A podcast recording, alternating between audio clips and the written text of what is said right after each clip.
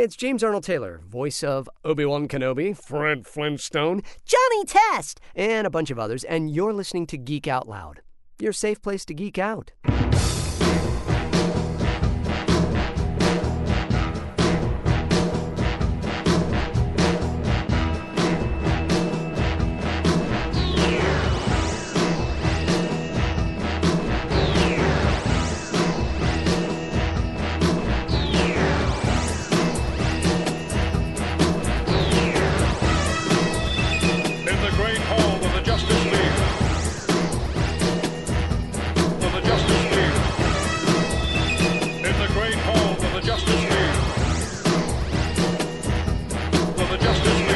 By the time you hear this episode, you may have very well witnessed the final fate of the Clone Wars cartoon series. But fear not, we're not going to spoil it. But it's Riley and Bethany from the Star Wars Report, my good friend Blayne. We're geeking out about Star Wars, Lord of the Rings, and all kinds of things on this your safe place to geek out, the Geek Out Loud podcast.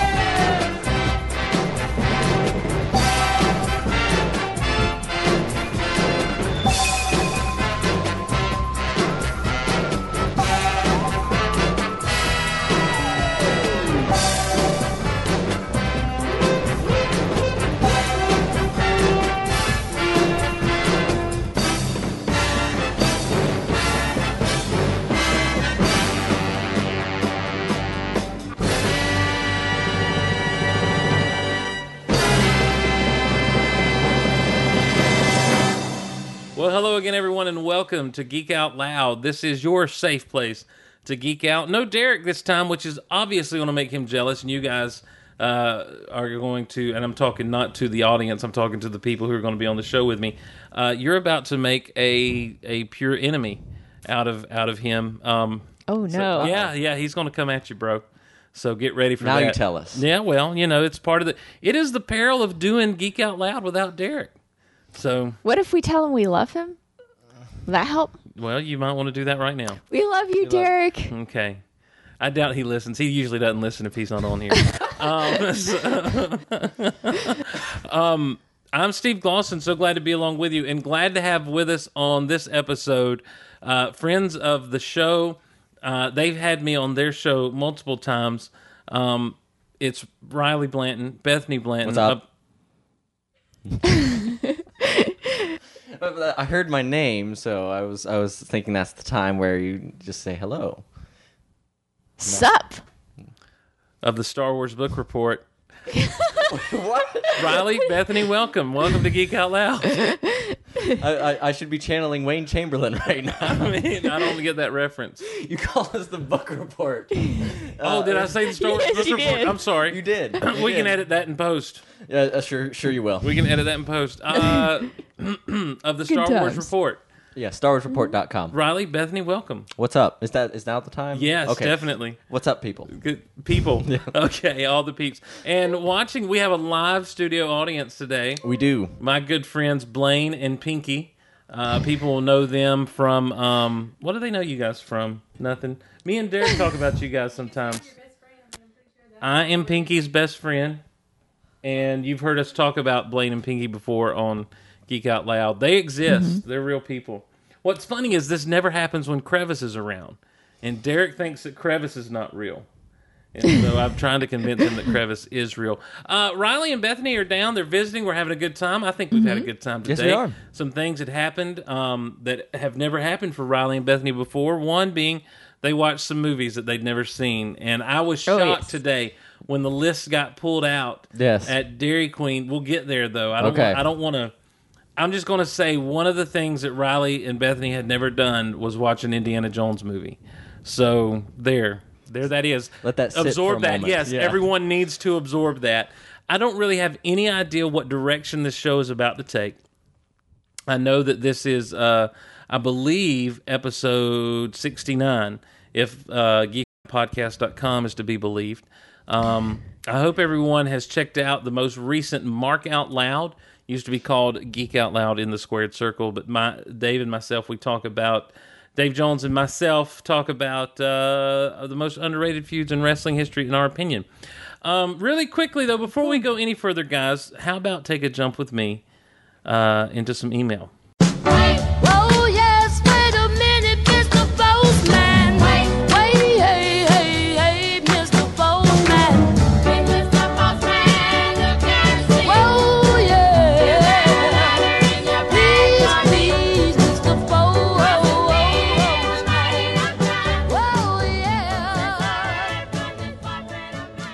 Right, this comes from uh, a man who reached out to us. He's a mailman, and uh, and he he reached out to me a few weeks ago via the email. Um, let me see if I can find his original email here.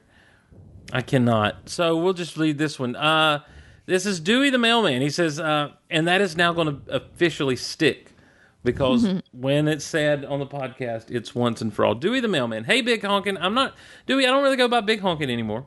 Just Steve. Just plain old Steve. Way to start. Way to start. Way to, yeah, you're getting off on the right foot there. Had a couple of Star Wars questions for you. Got a couple of Star Wars questions for you. You should get you should get some kind of like Star Wars podcasters on the show. Well, that's hey, so glad to have you guys with us. hey, got a got a couple of Star Wars questions for you. First, if a lightsaber was a hot dog, would you eat it then? Heck, I would. I'd spread mustard and ketchup on it. and I'd gobble it right up. Uh, okay, here we go. This is actually uh, That some was not interest- the email, by the way. Just FYI. These are some actually some interesting questions from Dewey, uh, the mailman. He says, "Do you think Leia would forgive Vader the way Luke did, especially after he had her tortured and then killed and blew up her world where she grew up?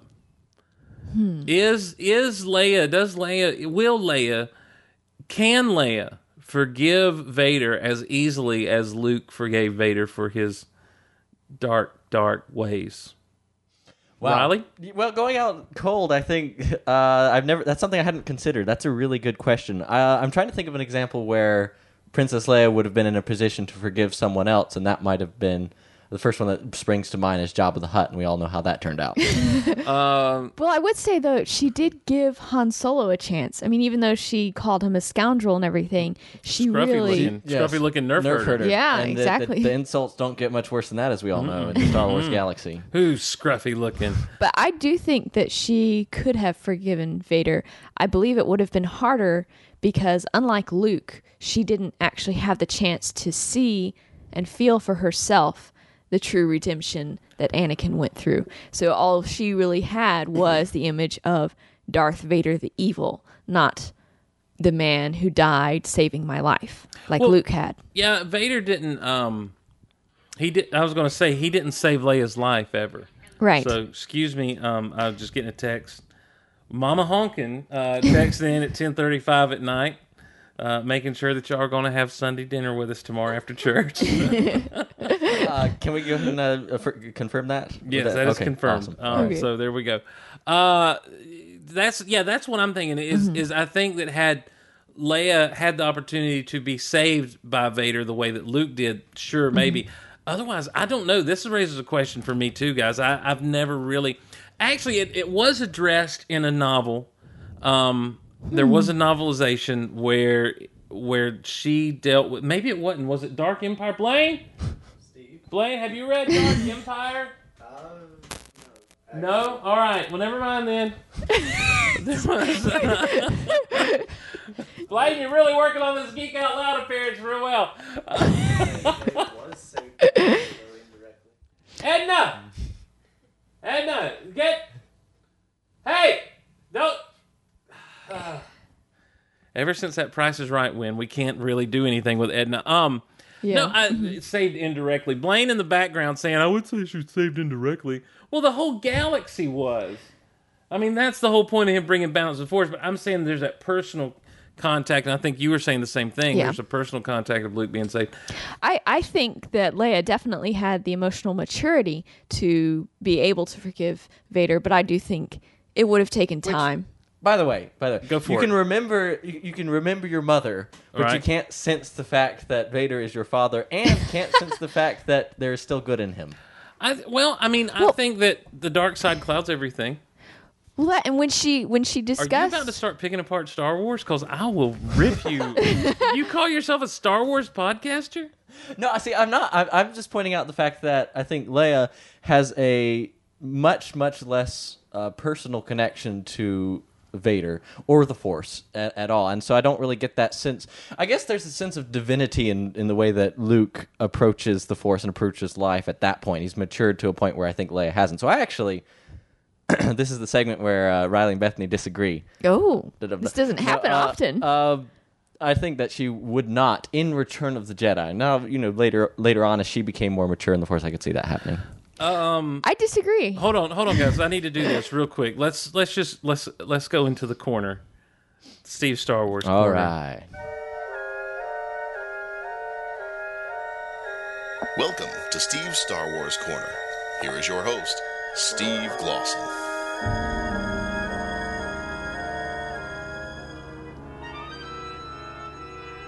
So here we are. We've we've made our way over to the corner. Thanks, guys. You're the first people to ever come play in the corner. Um, I so know. welcome, welcome. A rare Um, privilege. I know. I, not even Jimmy Mac from Rebel Force Radio has made it to the Star Wars corner. You need now to that- get him now on that the we're- Star Wars corner. Uh, I wouldn't can get you a word in- imagine? I'm just going to say this. I know he listens, and I'm just going to put this out there. I wouldn't get a word in edgewise. I mean, it'd just be it'd become the Jimmy Mac show all of a sudden, which I love Jimmy Mac. We need so to I'd be we'll- glad for that. Yeah, we need to play out what happened two years ago and just start since this since it seemed to work on this podcast. Now we're going to start lobbying for declassified. Well, you guys, you guys lobbied to be on the Geek Out Loud. no, no, no. I'm just saying your appearance happened what two years ago. So now, now on this kind of ever circular Star Wars podcast oh, thing, okay. we're kind of instead of going directly, we can now be in Steve I'm- Star Wars corner, well, and it's uh, a safe yeah, place true, to. True, true. I'm a bit of a bump on the road though to anything else. Beyond. Geek Out Loud is kind of the dead end. I mean, once you get here, there's nowhere else to go. So you know, welcome to the corner. Anyhow, um, Lando, Leia forgave Lando, and I mean Lando all but killed Han, and all but turned them over real to hero. the yeah, See, see what Le- what Leia yeah. what Leia has Real hero. what Leia has that Luke does not is political, social, and emotional experience. I mean, Luke grew up in the desert in the planet that's farthest from the bright center of the universe.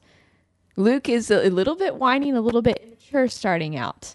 Uh, most Star Wars fans agree with that, but and it, but he he came so far. What Leia does not have, like you said, Riley, is the maturity in the Force. But I do think she has the emotional maturity like with Lando, but go back to the Return of the Jedi when she and Luke are discussing this. She doesn't get angry, she doesn't explode, she doesn't get terribly upset.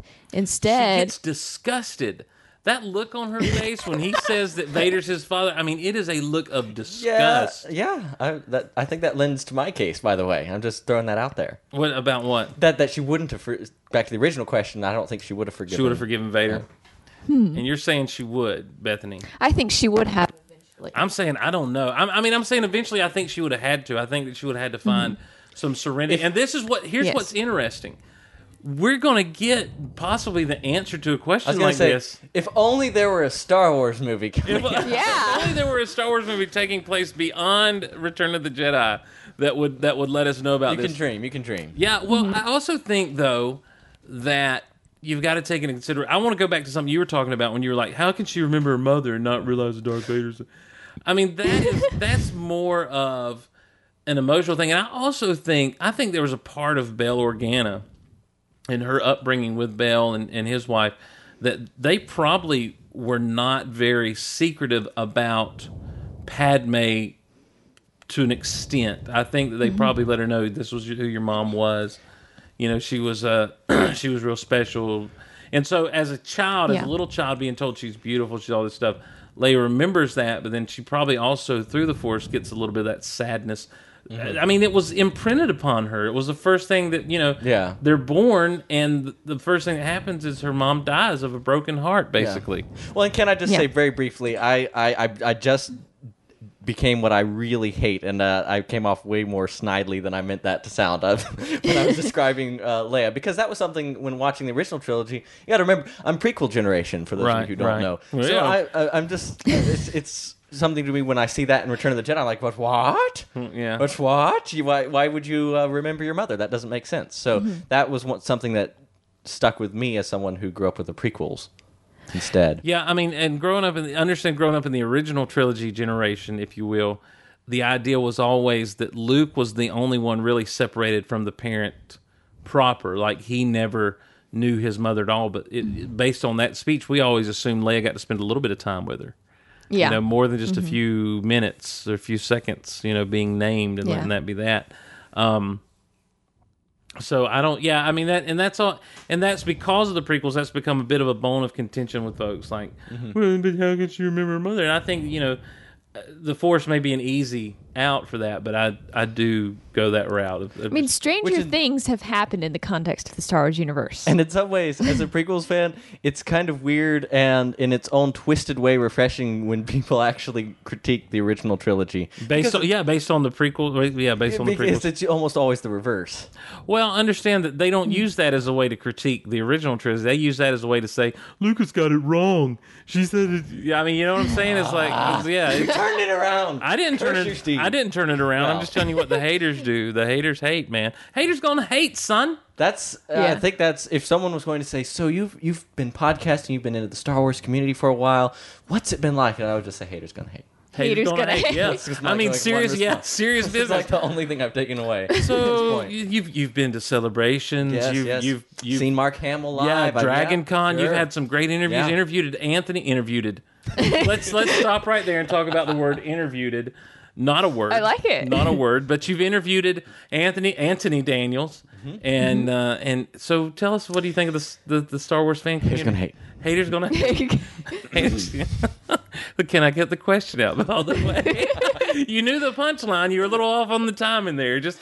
yeah, Just a pointer, Just- just, just a a pointer FYI. for it. Yeah, just FYI. Just get, But just, I do, I do want to touch on something that I'm interested in getting both of your opinions on because my viewpoint of Leia, and a lot of this is based more out of assumption than out of fact. But growing up as Bail Organa's da- daughter, growing up basically in the Senate mm-hmm. and in politics all the time, to me would have made her a more she's used to dealing with people. She's learned a lot about people. And therefore, she has the ability to be able to work with a lot of people while staying true to her own morals and values. I, I mean, you see her in The Force Unleashed. Yes, that's not movie level, but you see her in The Force Unleashed as what, a 16 year old or Played so? by Catherine Taber, actually. Yes, Yeah. played by Catherine Taber, and her dealings with a secret apprentice, who you know, for for all she sees, he's a dark side evil person with a lightsaber who's a lot like Vader, and she quickly is able to turn around and work with him, and even come to some degree to pity him. Vader can't stop me. Now. At sixteen, that's a lot of maturity for a mm-hmm. sixteen-year-old. Agreed. So, what's your question? Uh, I guess my question was, what is your opinion of uh, her character during the time of A New Hope and, and during the time of the original trilogy? Because that had always been my assumption of her was her life was fairly difficult, but it did give her the tools to be able to uh, basically do really well with the rebellion. The rebellion would have really suffered without her. Oh, I, I'm. There's no question. Mm-hmm. No question. The rebellion would have suffered. Since we're over in the corner, um, the Star Wars corner, that is Steve Star Wars corner. Mm-hmm. Uh, I mean, it's only fitting we we do a little character analysis because that's what we do on Steve Star Wars corner. I think when you start talking Leia, you're talking about a character who's definitely. She's been strengthened, if not by trials and tribulation, she's been strengthened by upbringing of having to be strong, having to learn how to maintain appearances, having to learn the, the, art of diplomacy is an art because you refrain so much from saying what is truly, truly on your mind. And you Yeah. say what's going to best be accepted by those to whom you're speaking. And and so when we first meet Leia, the first thing we see from her is she takes out a stormtrooper. Uh, I mean, we see her put the plans in R two, and then the next thing we see really is our, our true true introduction to her is taking out a stormtrooper um, as they stun her, and then Darth Vader. Only you would be so bold. The Imperial Senate will not sit still for this. When you don't act so surprised, your words, you know, and and, and you see her standing toe to toe with Darth Vader. Imperial officers cower in fear at this man. Princess Leia stands toe to toe with him, talking back and forth to him. Then, when she's in front of Grand Moff Tarkin, By the way, the only Imperial officer who does not cower in front of Vader. is yeah is is Grand Moff Tarkin, and in, evacuate in a moment of triumph.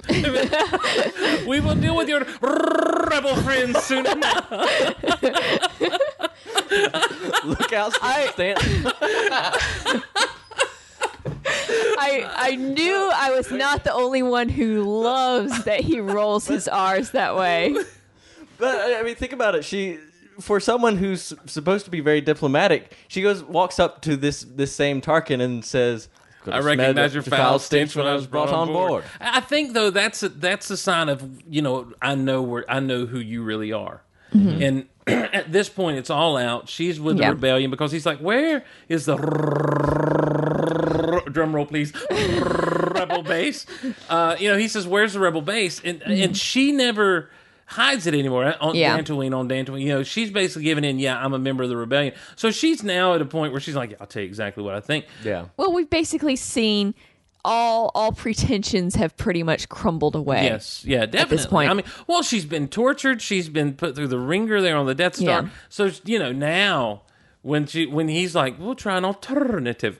Um, that's not how he said it, but uh, maybe she'll respond to an alternative form of persuasion. Um, when you know that's after the mind probe. That's after all this stuff, mm-hmm. and and when he's taking her to, to blow up Alderaan right in front of her eyes, and and so yeah, all pretenses have have not melted away, but just been shattered. You know, it's no more of this trying to fake things out. No more of this. We're on a diplomatic mission to Alderaan. It's it's now. Yeah, I'm a member of the Rebel Alliance, and the more you tighten your grip, the more star systems will slip through your fingers. Yes. She is brave and bold in the midst of that, and I think what's interesting is that it's only her life in that moment that's on the line because the hmm. minute he's going to turn the full destructive power of that station on Alderaan, look how her tone changes. Yeah. And then further, when you get to Empire and they're there in the carbon freezing chamber, look how. Could I have said that any more hick? The carbon freezing chamber. hey, we're going to go down there to the carbon freezing chamber and do some carbon freezing. Skywalker's just landed, my lord. Hey, let's see what will freeze now. Hey, y'all, y'all bring me that tire. Let's see what happens when we put it down there. Uh, That's what I like to think the Ugnaughts actually sound like. They just weren't in the film. right, right. Well, uh, and that's very similar uh, between her and Luke because Luke got reckless when he learned that his friends were in danger in Empire. Luke got angry in Jedi when his sister was threatened. Uh, So I think that's a trait that they both definitely share. Well, and, but I'm saying in Empire, in, in the carbon freezing chamber, she, uh, she, you see a much more timid, you know, backed off Leia, Yeah. as though that I think that diplomatic side begins to kick in, where she's like, I if maybe if we'll just show the re- respect that he Yeah. desires, maybe if we'll just then then we can get out of this and he'll let us, you know, just with some type of hope for for diplomacy. Um, and then when it all goes south and it's time to fight, she's picking up arms again. You know, and and she is such an intriguing character because of that. She she's cuddling with Wicket the Ewok on one hand, you know, and then picking up a blaster a few minutes later, and and of course her buddies are all getting taken to be eaten by the Ewoks, and she's the one's like, "Hey, they're cool, we're okay, calm down. These are my friends." I, hate, always hated that line, even as a kid. I didn't. I, there was Really? some, something about the delivery of that line always. But these are my friends. I never did like that. But um, she uh, Jabba the Hutt, you know, is another one. Like she she did what she had to do, and she was telling him what she, you know, we have powerful friends. I'm sure, you know, you'll live to regret this. I'm sure, and so, you know, and then when it comes time when her opening's there, wrap the chain, choke the slug out the door, you know, and and that's that's Leia. That you know, Yeah. and so I and my thing is though because of that, because of her feistiness.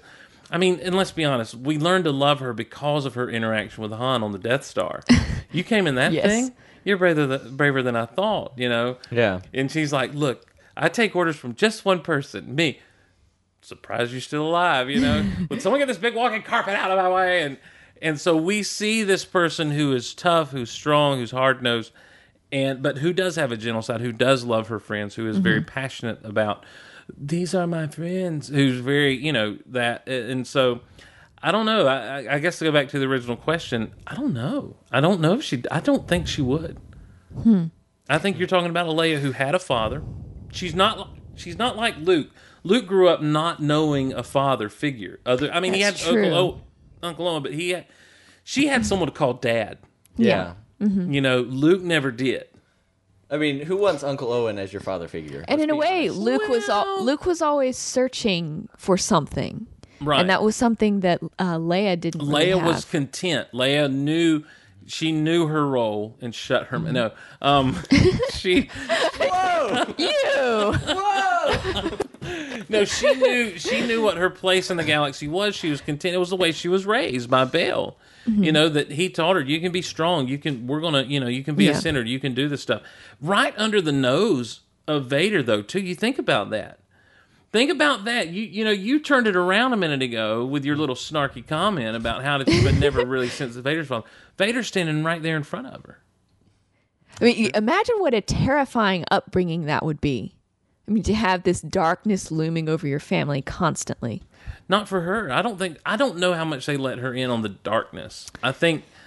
I Yes, but to some degree, if she was pulled into politics You at mean that as far as young the of an age, and stuff? Yeah, yeah, mm-hmm. yeah. I, I mean, yeah. I, def, I mean, definitely. And so that that's what I'm saying. She's not. She was not hard because of circumstances as much as her upbringing. You know, she Yeah. wasn't tough and plucky and everything.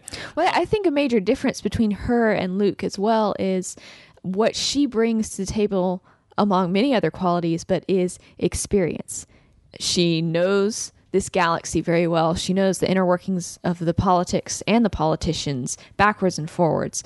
Uh, but what Luke brings to the table is a fresh perspective, and in some ways, a pure understanding of some things that are going on because of his connection with the Force that Leia Yeah, doesn't I, have. Yeah, I think that, and and I- and hopefully as we get into episode seven, we'll see that. We'll see that. I hope that to see that. That Luke has definitely taken that role and Yeah. of of of mentor and has passed on, as Yoda said, what he has learned. Uh, I think Mm-hmm. just listening uh, to you, Steve, specifically talking about Leia, I'm thinking to myself, how on earth do you recapture that?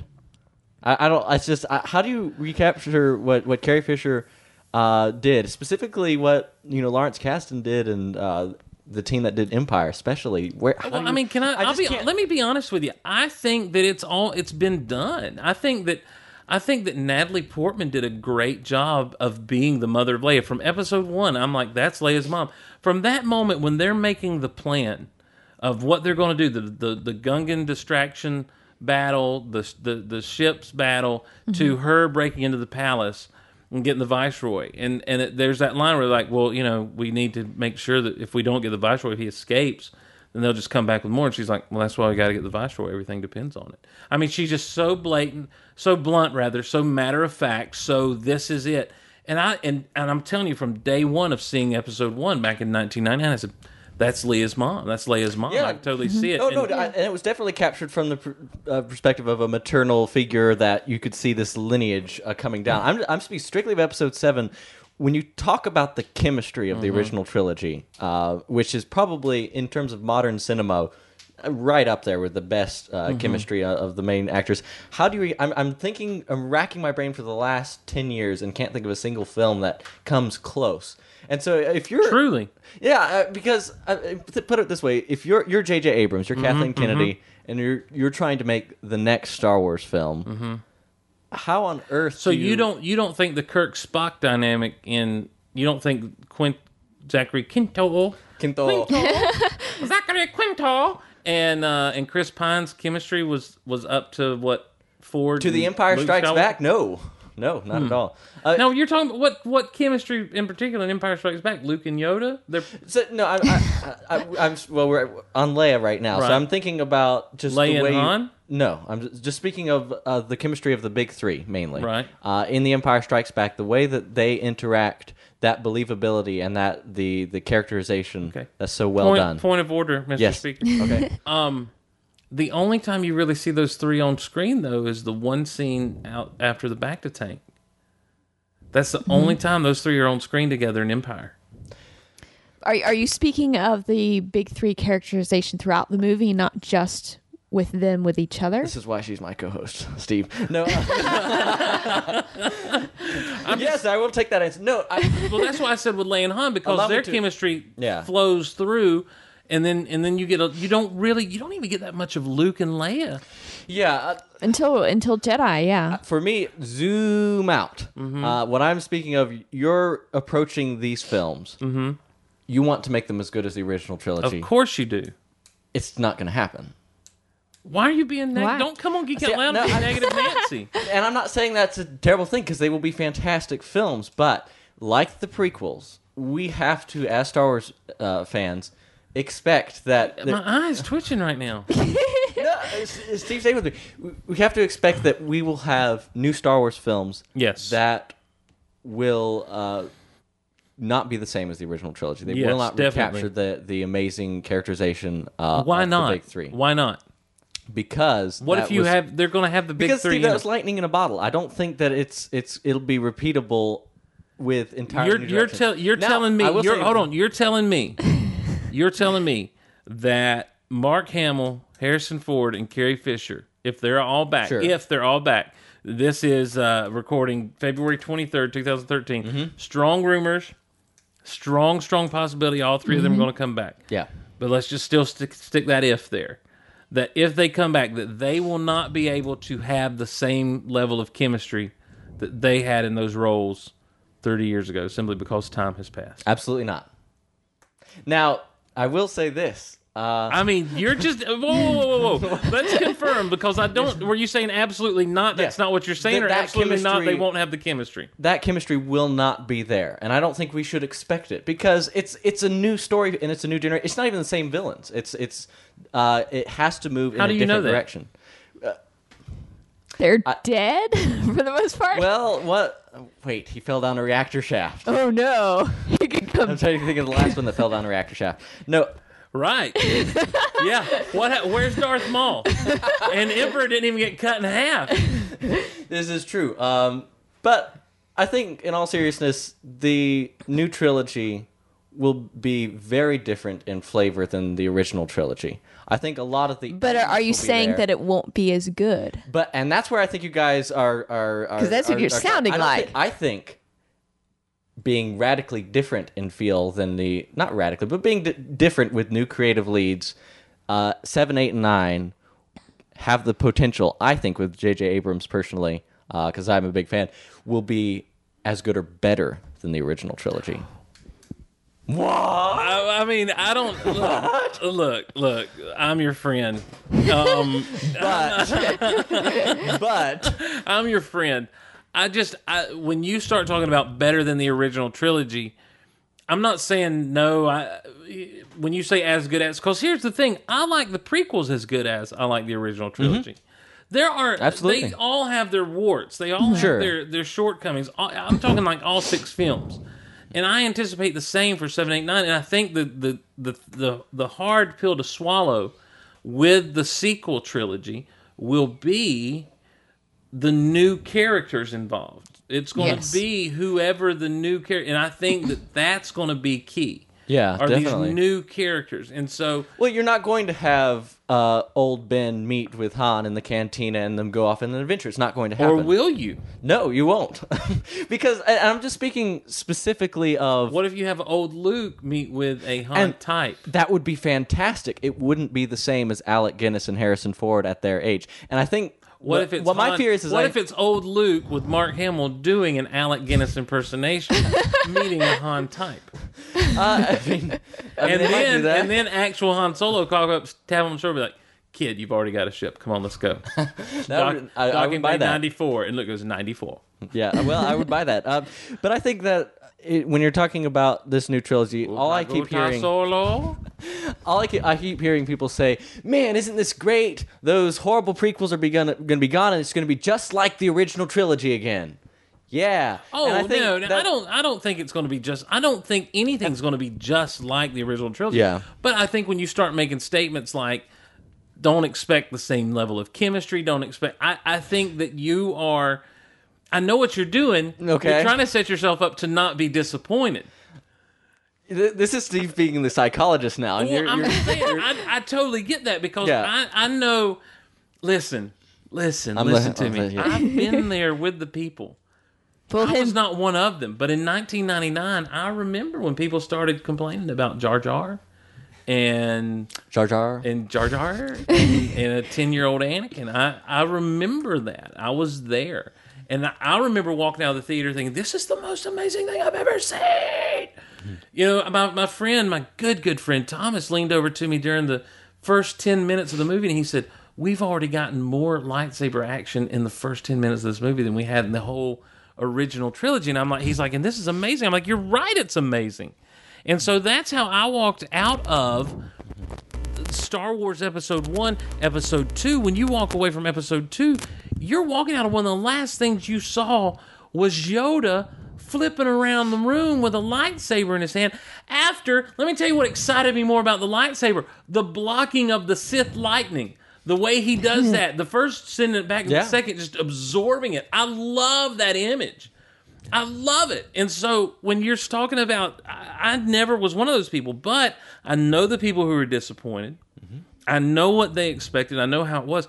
My thing is, it's like let's just be excited for it Yeah. and be okay with that, and and Yeah. don't try to break down. Don't worry about chemistry. We're gonna have chemistry. okay. Okay. We'll have chemistry. Well, And- you talked me because, off the well, because here's the, I'll tell you what else I've seen J.J. Abrams do. You guys haven't seen Super Eight. We have not. Let me tell you something. J.J. Abrams knows how to pull the the best out of a cast, even a cast of kids, mm-hmm. and and he, I really think he's going to be the one. And you got to remember, he's a, he's an original fan. He's an original trilogy Star Wars fan. He is coming at this from that angle. He's got a guy who's writing a script in Michael Arndt who knows how. um, uh, you guys haven't seen Toy Story 3, but I'm going to tell you this Michael Arndt wrote one of the most human stories ever about a group of toys. Yeah. And so you combine screenwriter J.J. Abrams, the flavor of hopefully having the original Big Three, which can I just say something? I'm tired of people saying the Big Three. I don't know who they're going to put in the Chewbacca suit because I know Peter Mayhew, God bless him, isn't able to suit up anymore. I mean, I, I don't think he can really walk right now unassisted. Last Yeah. time I saw him, um, but uh, but uh, the Big Four, you know, is I mean, if we see Solo, we got to see Chewie oh, absolutely. and yeah. and so I, I think that you're talking about a situation where you've got a director and you've got a writer who are going to I think they're going to be an awesome collaboration. Well, there there are really two things that play into this discussion for me. A, what is your expe- expectation for the movies in that?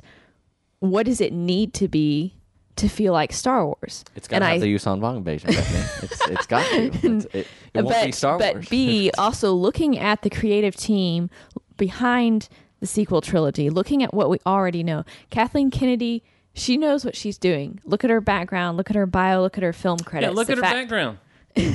you looked at one of her background films tonight, Riley, for the first time. Sure Yeah. did. Mm-hmm. Sure did. uh, J.J. Abrams, we've already discussed. I believe that he will be a fantastic director. The writers, having George Lucas Yeah. as a creative consultant, basically, at least for me, I see this movie as having my dream team of Oh, sure. creative powerhouse behind it. Uh, but as far as what feels like Star Wars, I love both the prequel trilogy and the original trilogy. Both of them felt like Star Wars to me. They had the adventure, they had the romance, they had the action, they had good versus evil, just classic Star Wars lightsaber battles, character chemistry. And so while while we may not have aspects of all of that being exactly the same replicated in the sequel trilogy, I think it's set up to be a win. There's been a lot of talk to that point. There's been a lot of talk where Lawrence Kasdan came out and said they hope to recapture some of the fun Yes. of the original trilogy. Mark Hamill talked about the effects and how he, he hopes that, that J.J. Abrams will use uh, will be willing to use a mixture, a healthy mixture of practical and digital effects. You know, Mark talks about being old school, like in the miniatures, like in that. Uh, the last thing that Lucas Lucasfilm sold off its miniatures division after Episode Three, the last miniature they ever made was Utapau from Revenge of the Sith, the, the, the city that's in the big sinkhole there. Um, you you do have a lot of these folks who are involved in the in the film or potentially involved in the film referring to the original trilogy as kind of the bible for what they're going after. And and they seem to not necessarily not necessarily put down the prequel trilogy Well, mm-hmm. silence speaks loudly. so, thank Yeah. you yeah look at you But but let me ask you this: Is this So simply well-spoken. because I said they something Steve know agreed that? Is this simply because they know that the media and the the internet It fan is- community it will is the cool respond thing, better. Did you say the internet fake media? no, no, no. Oh. The internet fan community. fan community. Yeah. Yes. I, well, I, I do. I think I think that's part of it, and I and I think that it's become easy and, and an easy target to hit the prequels. Um, if you're if you're reporting anything Star Wars, I I do have an idea though that everyone's after that original trilogy feel. I think they're mm-hmm. all fans or have worked on it, mm-hmm. and and I think that to your question, what do you expect? I have no expectations. I mm-hmm. because I don't know what to expect.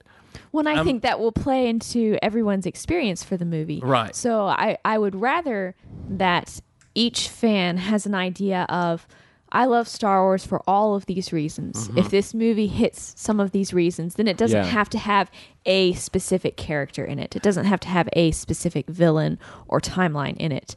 It just has to feel like Star Wars. I mean, what did you come to Star Wars originally Well, and for? that's the thing. What makes it? And you and the second question was what Yeah. makes it feel like Star Wars. I'll be honest with you, lightsabers and blasters, you know, and and hyperspace Yes. you know, ships. I, I tell you, I've said this, and I've told our good friend Blayne this when when he, when Blayne asked me what I thought about J.J. Abrams. I said, "Look, there's one shot in Star Trek that I don't care if he completely copies and puts in Star Wars and just changes the ship when the Enterprise comes out of warp, just full guns ablazing there. Yeah. and Oh, yes. just switch that to the uh, have the same shot. Go rip the shot off yes. you know, and just stick the Millennium Falcon uh, where the Enterprise once was. And I'm like, that's Star Wars. Yeah. I'm Yeah. good to go. I mean, you know, Star Wars captures Best- the imagination. Yeah. Star Wars gives you well, inspiration. and and and I mentioned the Falcon. That's the one thing that I'm really hoping we see in se- at least Episode Seven is the Millennium Falcon. I I feel like you- to me, I will probably cry if that is on screen because it will feel even more than going back to Tatooine. Yeah. In the in the prequel trilogy, it will feel like I am home. If we see Yes. it, like I'm getting emotional thinking about the just the freaking Millennium Falcon being on screen again with Han at the cockpit, not Lando, but Han in the cockpit. I, I think would just be be fantastic, fan freaking tastic. Oh, can oh, you Oh, yeah. can you imagine just like a throwaway line? What was that? What was that? It was a piece of junk. Cut to the Millennium Falcon. Yeah. but you're talking about approaching. So I think, and and Steve, you're pro- you're going to be way better at this than I am. You're right. Um, uh, when you're approaching, all right. Um, when you're approaching Star Wars, I think you have to have a certain level of, frankly, blind, childish enthusiasm, and I mean Yes. that in the in the best of ways. And it's so easy to get trapped into the negativity, and like, and for me, it's I, it's easy to get trapped into the negativity of other people being negative, Right. Especially especially doing what we do, where we're doing a, sh- a Star Wars a Star Wars show, a Star Wars show. a Star Wars. It's got a really big Star Wars shoe for you tonight. Yeah, But yeah, Meh. but it's it's easy because uh, to Steve be honest, there will be plenty of people who will not like the, the future trilogy, and those are people who are really excited right now. Hmm. Man, it's going to be amazing. But they will approach it the same way they approach the prequels, with these Mm-hmm. same high expectations that it will capture their memory of their innocent childhood be- well, before not they just became high embittered. expectations, but extremely specific ones. It, they have a criterion list that's a mile long. It has to have this. It has to not have this. It has to portray so and so in this way. And Yeah. if it has so and so, by God, it better not do this. right, right. You you think that there are going to be people who say, well, there obviously already are. There are people who say they need to do Heir to the Empire. There are people who saying they need to do the Yuuzhan Vong invasion. There are people who are saying they need to do. I don't know anyone who's saying they need to do that one book with the Gamorrean guards dressed as stormtroopers, but. Um, but yeah, I think there's definitely some of that, and and I think it comes from a specific uh, place in fandom. When people started talking about like the Old Republic uh, MMO and talking about Yep. how that trailer was more Star Wars than anything George Lucas had done in the prequels, that was and it's very it's me- very prevalent. Uh, but see, to me, it's like they don't know Star Wars then. Yeah, because that was less Star Wars than anything Star Wars I'd seen outside Yeah. of Star Wars, you know. And and because what we had, it was awesome. It was amazing to look Yeah, at. sure. yeah. It was a cool concept, and but I'm not going to say it was more or less Star Wars. I'll say less. I'm not. Going, there's no way to say it's more Star Wars than what George Lucas has done because now Yeah. what you're saying is the man who created it doesn't know it, and and to mm-hmm. me, that is that is the height of arrogance. That's like me trying to tell you guys. Well, you guys really don't know how to do Star Wars Report, right? You know, Star Wars Report isn't Star Wars Report unless I'm on there. You know, and, Well, and here's here's something. I mean, that I've given you guys 50 suggestions since you've been in town. a better Star Wars report, and none of them are going to be taken, and that's fine. Oh, be a little And I- optimistic. something that I've actually wanted to say for some time on the Star Wars report, but never felt prepared for. So I'll do it here. Um, Ooh, oh my goodness! I know what breaking he's news talking corner. about. Yeah, I I've know what talked he's talking about about. this off oh air, but- goodness. There's uh, it, people like to define. I mean, in some ways we're doing it now, but people like to define what you can be or can't be as a Star Wars fan, what you can or can't like. Right. You have to like the prequels, you can't like the prequels, this or that. And and there's a, another very common consensus that I could see someone saying where if you like anything about Star Wars, then you're a Star Wars fan. Mm-hmm. and and but. I will. I'd actually like to refute that, and that's that's the common thing. Is like, well, you can like anything about it, and it's fine because I think that there's something more important, and it goes back to what we, uh, we were saying a minute ago about that that blind, childish enthusiasm, um, or innocent enthusiasm, might be a better way to put it. If, if you are more positive about Star Wars, if it's a more positive experience than negative experience, I'd like to welcome you to our community. If you are more negative, hateful, trollish, you you know, you you name it, uh, then you are positive. Guess what? You don't like Star Wars. You're wasting your time. And so it's it's. I think we're going to see this happening over the next year, two, three, uh, as these films come out, and I think it'll be a true test of of who still wants to, you know, be a Star Wars fan. Yeah, there's a good friend of this show, and uh, she has emailed me several times. In fact, it, I actually spent a couple of episodes responding to her email that she sent. Are several emails, and um, and she, it's not that she hasn't liked anything Star Wars since Episode Four came out in 1977, but she's had issues. Sure, and it's issues sure. that have given her pause and given her a hard time. But she, but I would never look at this person and say, "Well, you're not a Star Wars fan." Sure, absolutely you not. know, at all because she's not trollish. yeah, She's not consistently negative the way you Yep, said, yep. but she has her issues that she takes great issue, and she intelligently put forth a lot of things to the, and to this point that one of my only my biggest argument was you're thinking way too intelligently about it. You know, I mean, Yeah. that's the only thing I can say. Is like because you said a blind childhood innocence or blind childhood enthusiasm about it. I said this early on when I started talking about Star Wars on Geek Out Loud. When I finally let myself talk about Star Wars on Geek Out Loud after, uh, gosh, several several episodes. I said I grew up with Star Wars, but Star Wars didn't grow up with me, and I have to be okay with that. For all the novels that were written, or as Riley tonight called them, I'm going to say this, and Mark Herleman, Oh, no. you need to hear this. Uh, as Riley said, the uh, the oh, I can't remember now. You're going to make me repeat it? yes, Uh, I I use the term uh, licensed fan fiction. licensed fan fiction. Yeah. Now that's a very charged uh, term. Yeah, and I thank know. you very much, Steve. By the way, this- no, because Geek Out Loud getting controversial in the fan community. uh, What? what? but t- now you have to give me like at least one minute. Angela, bring me the riot shields. But no, uh, in in ways that could mean real. Really terrible stuff and really good stuff because a lot of fans are enthusiastic and write fiction about that galaxy far, far away. And Schling. but it can be it can be something that speaks to them, and I think. Uh, You talked about how lame that was, though. Uh, but yeah, Now- and- now and you're just flaming. Some of the Star Wars, some of the Star Wars novels are lame, but that's my opinion because they tell uh, Star Wars through a very different lens. You have, you know, you have Death Troopers as a horror novel, and if you don't like horror, you're not going to like Death Troopers. How can you be a Star Wars fan? No, but it. it and then that way, I kind of view it as uh, fan fiction because these are enthusiastic authors who are fans of the saga, telling Star Wars stories from their perspective, and you got to keep that in in mind. licensed fan fiction. Yeah, yeah. You said it as a you said it as a as a cut while ago, though. Yeah, yeah. no, You I- weren't I you weren't being very positive about it. You were all hyped up on Mountain Dew.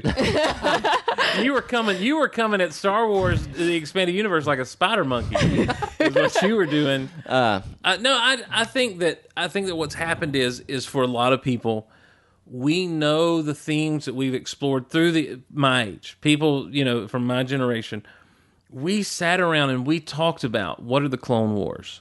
We sat around and we talked about how do you think what do you think happened with Anakin and Obi Wan. We sat around and we talked about. I mean, the idea of a woman never entered into the conversation as kids. The idea that Anakin might have fallen in love that never entered into any of our minds. You know, um, we sat around and we talked about all this stuff, and we played out with our Star Wars figures, man.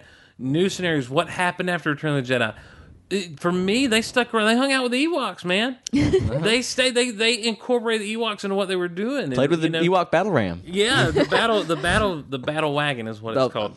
Um, you know, but no, I'm serious. Like that's we, that's what we did as kids. As we, as we continued on, and then as we got older, those of us who were still fans, and you know, through the dark times, and when I met people, especially at college, who we'd sit around and talk about it, we'd get into the deeper things behind it. We'd get into the mythology. We'd get into the what's happening, and and this is. And I remember it was before the it was before the prequels ever came out. I was talking to a friend. I'm like, well, you know, this at the end of the day, this really isn't Luke Skywalker's story. And he looked at mm-hmm. me and he's like, what are you talking about? I said, this is the tragedy of Darth Vader.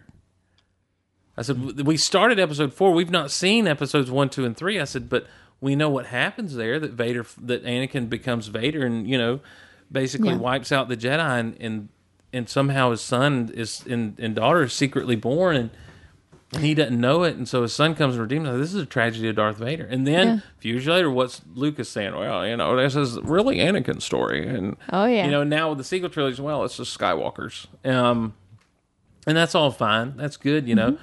But but for at least the first two trilogies, it's the tragedy of Darth Vader.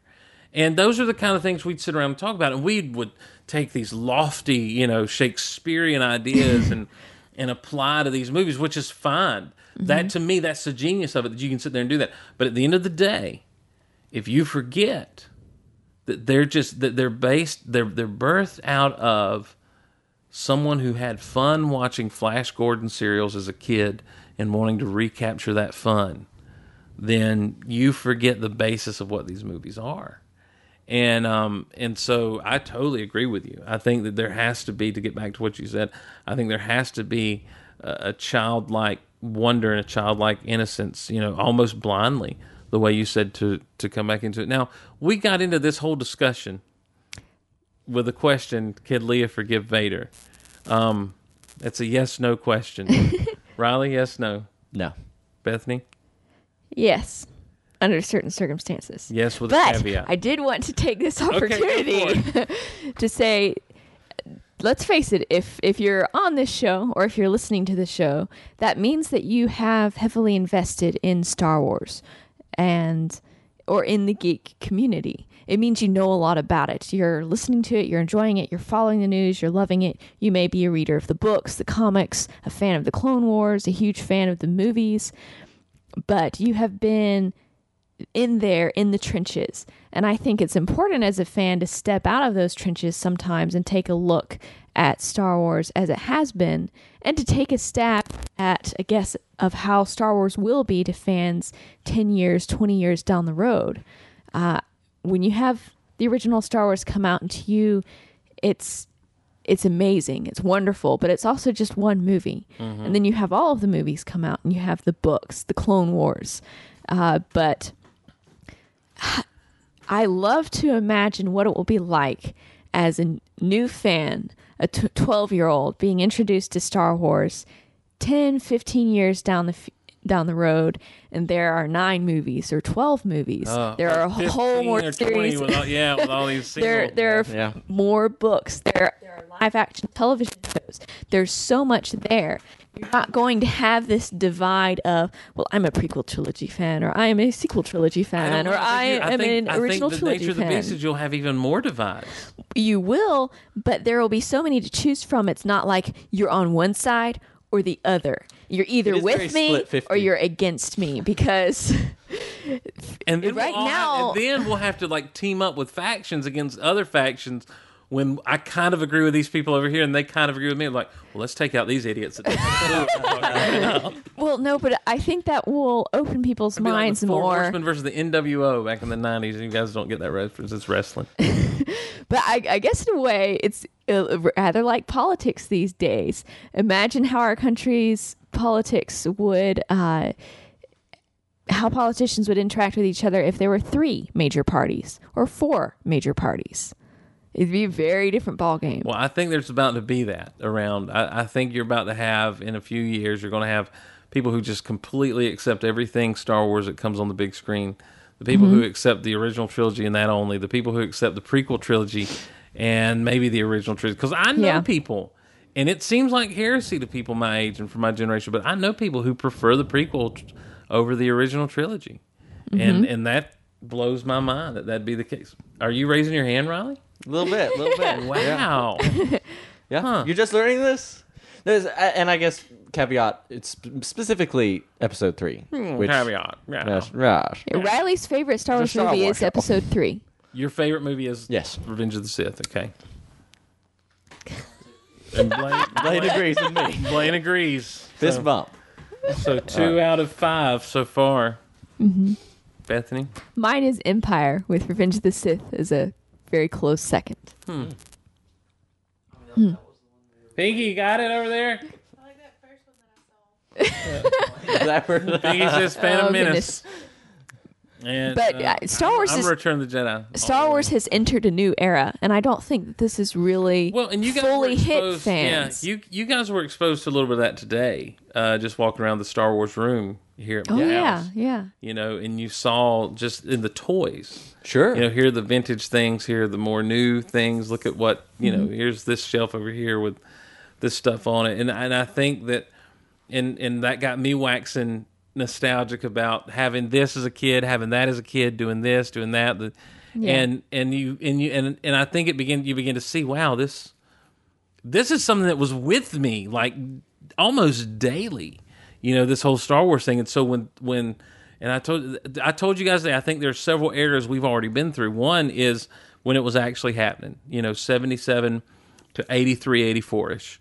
Um, then when it died down from about 85 to 92 when when that Zahn book first came out, Heir of the Empire first popped up on shelves. And I think there was a whole new era of Star Wars there from 90 because those books were number 1 New York Times bestsellers when they came out. And the, those Zahn novels and and it just showed there was a hunger, there was still a passion for these characters, for these movies, for you know this this thing that had become buried in very very subtle pop culture references here and there was suddenly back on the bookshelves, and um and then from I I, I even say there's a little mini era from '97 to '99 when it was just the the special editions had been re released, and Mm-hmm. and then you hit that prequel era, and I mean we've been running wild since, and we're getting ready to hit a new era. You know, Yeah, we're getting ready to hit a new era with this with this sequel trilogy. So, um, say all that to say this. I don't know that Leia would be able to forgive I Vader. don't know. Um, he asked one second question. oh no. oh no. Hey, listen, this is Geek Out Loud. We don't have a time limit on this. We're not live. We don't have. We're not on the Middle Earth Network or whatever it is. Um, he says this: Would Luke think any differently of Vader if he would have seen the video of him killing little kids in Revenge of the Sith?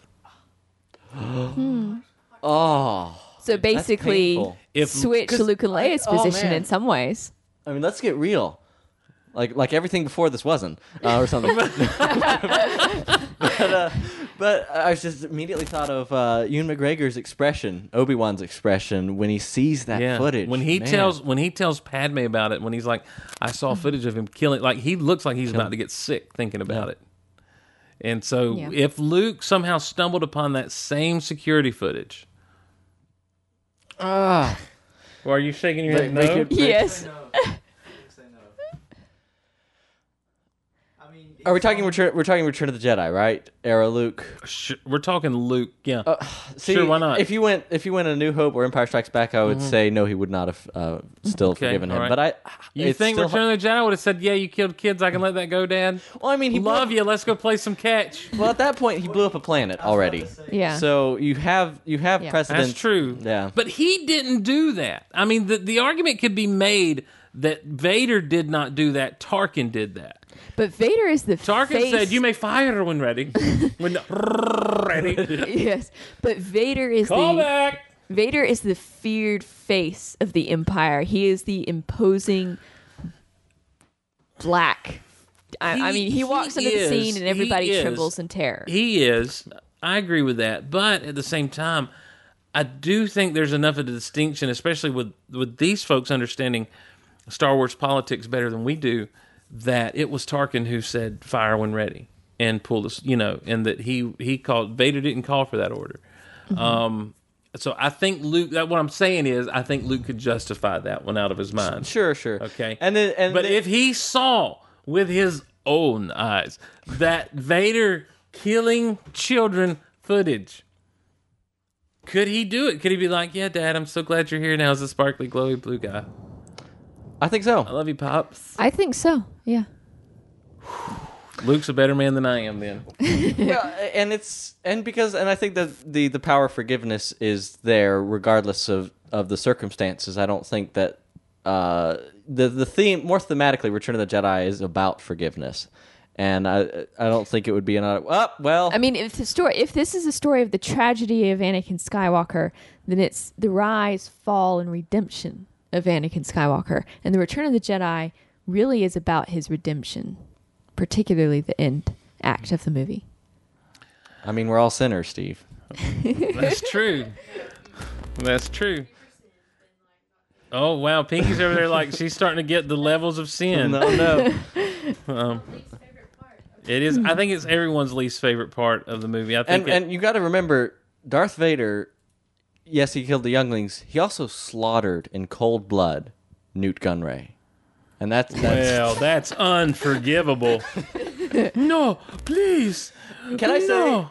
I actually, I was already an emotional wreck at that point watching the film for Yes. the first time. I nearly teared up because I actually felt sorry for Nute Gunray in that moment Why did you feel sorry for Nute Gunray? because he's a a simple, greedy creature of the earth, so to speak. He's Gollum for that moment, like that brief moment. I just kind of see him as What he's was- pathetic. What was the Um, last thing that he said? We just wanted peace. Yeah, which I thought was an odd line choice for someone who spent their life trying to obtain wealth and was willing to do anything at you know ha- have any cost to get there. Lord Sidious told us there was peace. I think what he thought was we, we won. We're not Yeah. about to be killed. I think Yeah. that's what he meant. But I don't. But I he think that meant line's actually more symbolic than people would. Everyone breezes past that moment in Revenge Yeah. of the Sith, and I do think They're that like, "Oh right. yeah, he's dead. Yeah. Frogface is dead. I- I'm celebrating." People we were watching with it cheered. oh yeah. Yeah. Well, I, I, that's the thing is, I don't think you can underestimate how how bad those dudes were. Uh, they were obviously Yeah. tricked. I'm not going to. Well, I got to say this: I never had any sympathy were for hoodwinked. Gollum. I never had any sympathy for Gollum in Lord of the Rings. What? what? Truly, You heartless how did he? creature. How did he come about the ring? Well, I mean, How did he come to the ring? Oh, we all know that story, How did he get Steve. possession of the ring? he killed by someone killing for his it. friend. Exactly by killing his friend. Mm-hmm. Done. I don't care how pathetic it makes him in the end. He killed his friend. Do what? That's what the ring does. Uh, That's- He he wasn't in possession of the ring. No, yeah, and Gollum is a is a sickly creature that. Oh boy, now this is becoming a little bit. Gollum's sickly creature who. Hold on, hold on, hold on. Let's we gotta real quick. Okay. Luke sees the footage. Can he forgive Vader? Yes. Can he forgive Vader? yes. I don't know. Blayne uh-huh. says yes. All right, this has been Steve Star Wars Corner. You've been listening to Steve's Star Wars Corner. May the Force be with you.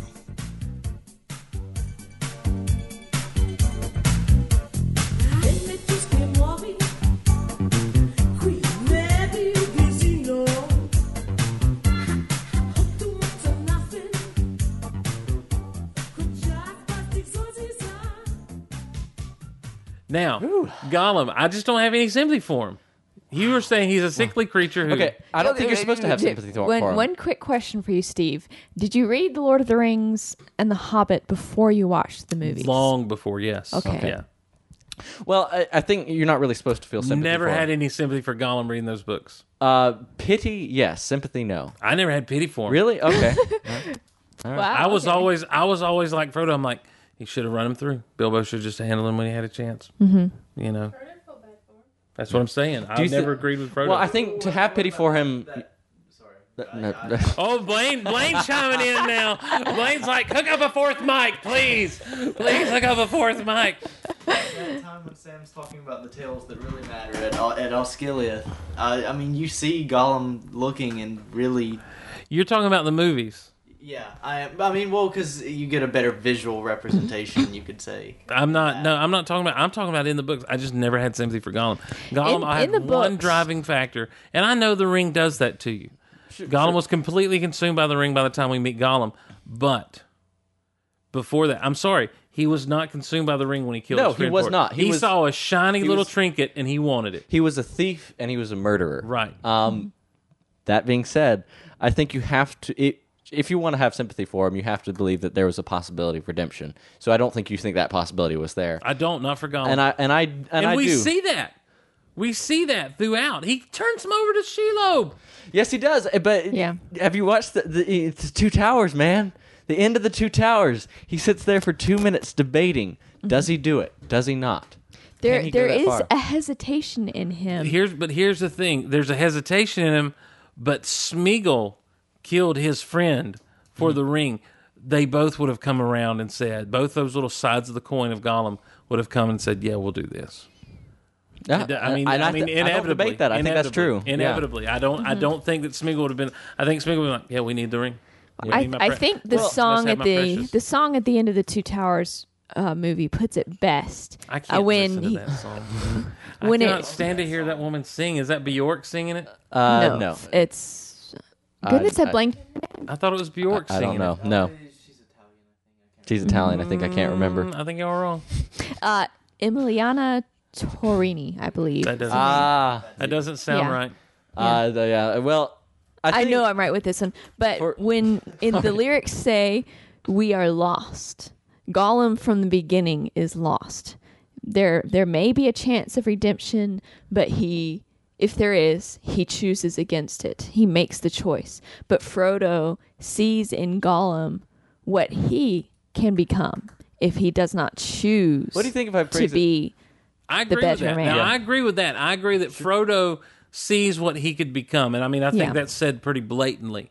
That you know, there, but by the grace of the elves go I. I guess is Mm-hmm. is basically Frodo's point, and and I get that, I, and I Mm-hmm. get that Frodo has some type of empathy for Gollum, not realizing where Gollum came from. But me as a reader, with that third person omniscient narrator going on, no, sir, none whatsoever. when when I read the books, my feelings towards Gollum ranged from disgust to hatred, and then in the end, somewhat to pity, because I saw in him again. If you make that choice to become that kind of a person, you live with that choice, and it destroys you. Yeah. Well- Mo- movie Gollum, movie Gollum, I have pity for. Book Gollum, I do not. I do not. That's that's an Okay, interesting point because I think in some ways they do a better job. Uh, not a better job. Peter Jackson wanted a more redemption. He wanted to really push that exactly Yeah. more That's to where he Peter could, Jackson's take on what he read. which is probably similar is to our my- take when we. Right. was, But. I Well, think you about guys it this so way. sweet and nice. Well, I, I I like to think about it this Let me way. tell you when guys what to- movies are horrible. Harry Potter, Blayne. Oh, He's like giving a mic. He's over here just chomping at the bit. He keeps easing up on the rolling ottoman to the table. Like there's an ottoman in my living room, and Blayne has moved from the recliner that we've told you about to the ottoman, and the ottoman has slowly rolled up. And when we said Lord of the Rings, he's like, I'm at the table now. Someone give me a microphone. I could really use a microphone. Is there another microphone in that? Go get the mic, Blayne. Come on in.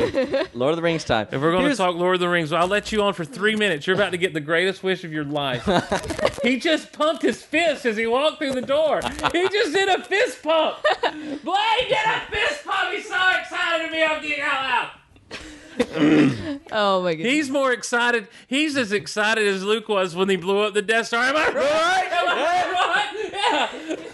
Yeah. oh my goodness. Um, no, bring that other cord. I was wrong about that cord being faulty. Uh, one, one, one character that I never had as much sympathy for, to some degree, was Frodo. A lot of people really empathize with Frodo, and I do like the character.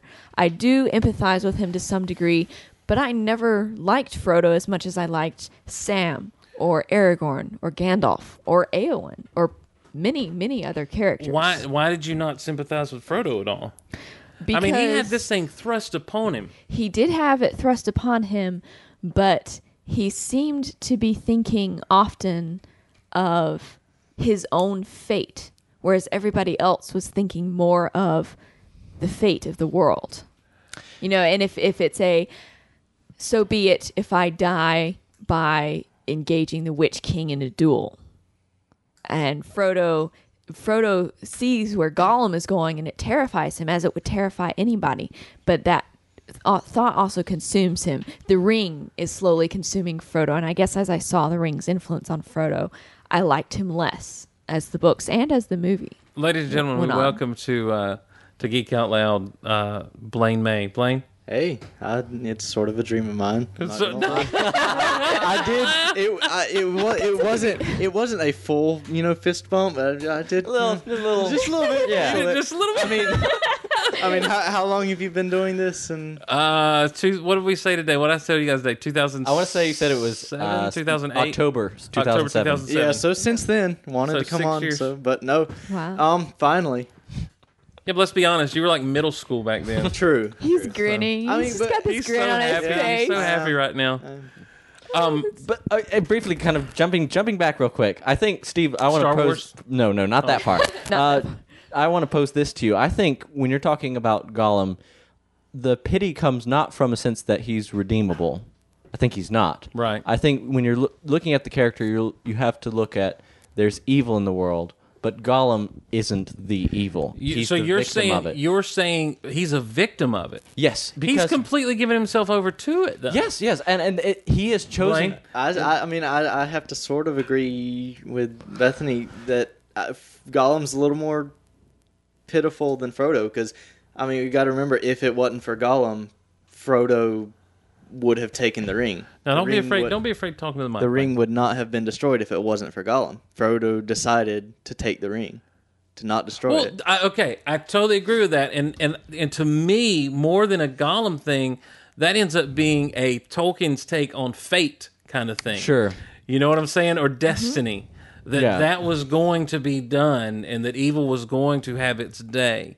Um, and and again, I want to go back to you I'll take said credit now. oh, you'll take that where you said more than any of them, Sam. yeah. You know, I agree. I don't think if you come away from those movies not loving Sam, you There don't have something a heart. wrong with you. Can I get an amen, Pinky? amen. Yeah, see? Amen. I mean, listen, I told you guys about it today. From the moment uh my friends that never read the book, from the moment he runs out at the end, even before, but when he runs out to that boat at the end, not being able to swim, Mm-hmm. and and Frodo pulls him up, and he's like, "What are you doing?" He's like, "I made a promise, Mister Frodo, Don't you leave and I him intend to Samwise keep it. Don't you? Yeah, don't you leave him, Samwise." And I don't mean And to. I don't mean to. and Yeah. then from that to you know their stuff in two towers where it's just those two you know roman and, and the stuff they go through to that moment i mean that climactic moment of friendship to me where is Oh, i yes. can't carry it mr frodo but i can carry you Yeah. and like he puts frodo oh my gosh like there's nothing to That me scene nearly had me crying. oh it did have me honest. crying i don't know what your problem is you heartless thing you The music itself still gets me a little teary eyed. oh blame But- admitting to but- emotions on the geek Out I'm Loud. sorry, Lord of the Rings makes me teary more than pretty almost anything else. okay all right. I, I agree with you there. It was. I mean, But- it was. That was a powerful, powerful moment. Now, I got to be honest with you. It freaked me out a little bit at the end when they were all Mm-hmm. happy and jumping in bed. I was like, "That's kind of weird. We could have done a different type of celebration scene." But um, but no, I I've just my point was is I've just never felt for Gollum at all. I've never had any sympathy Yeah. for him. I guess even Boromir, even though he gave in to the temptation of the ring, in the end he sacrificed himself. Exactly. And that was something that neither Gollum nor Frodo, to some degree, did. we did a series of Bible studies based on, or with not based on Lord of the Rings because that's not the Bible, but with Lord of the Rings as a backdrop. And I talked about Boromir and and used him with the idea of it's not how you start, it's how, how you you finish. finish. Yeah. And you know, almost a similar thing to the Vader redemption, only Sure. not so he did not fall so far.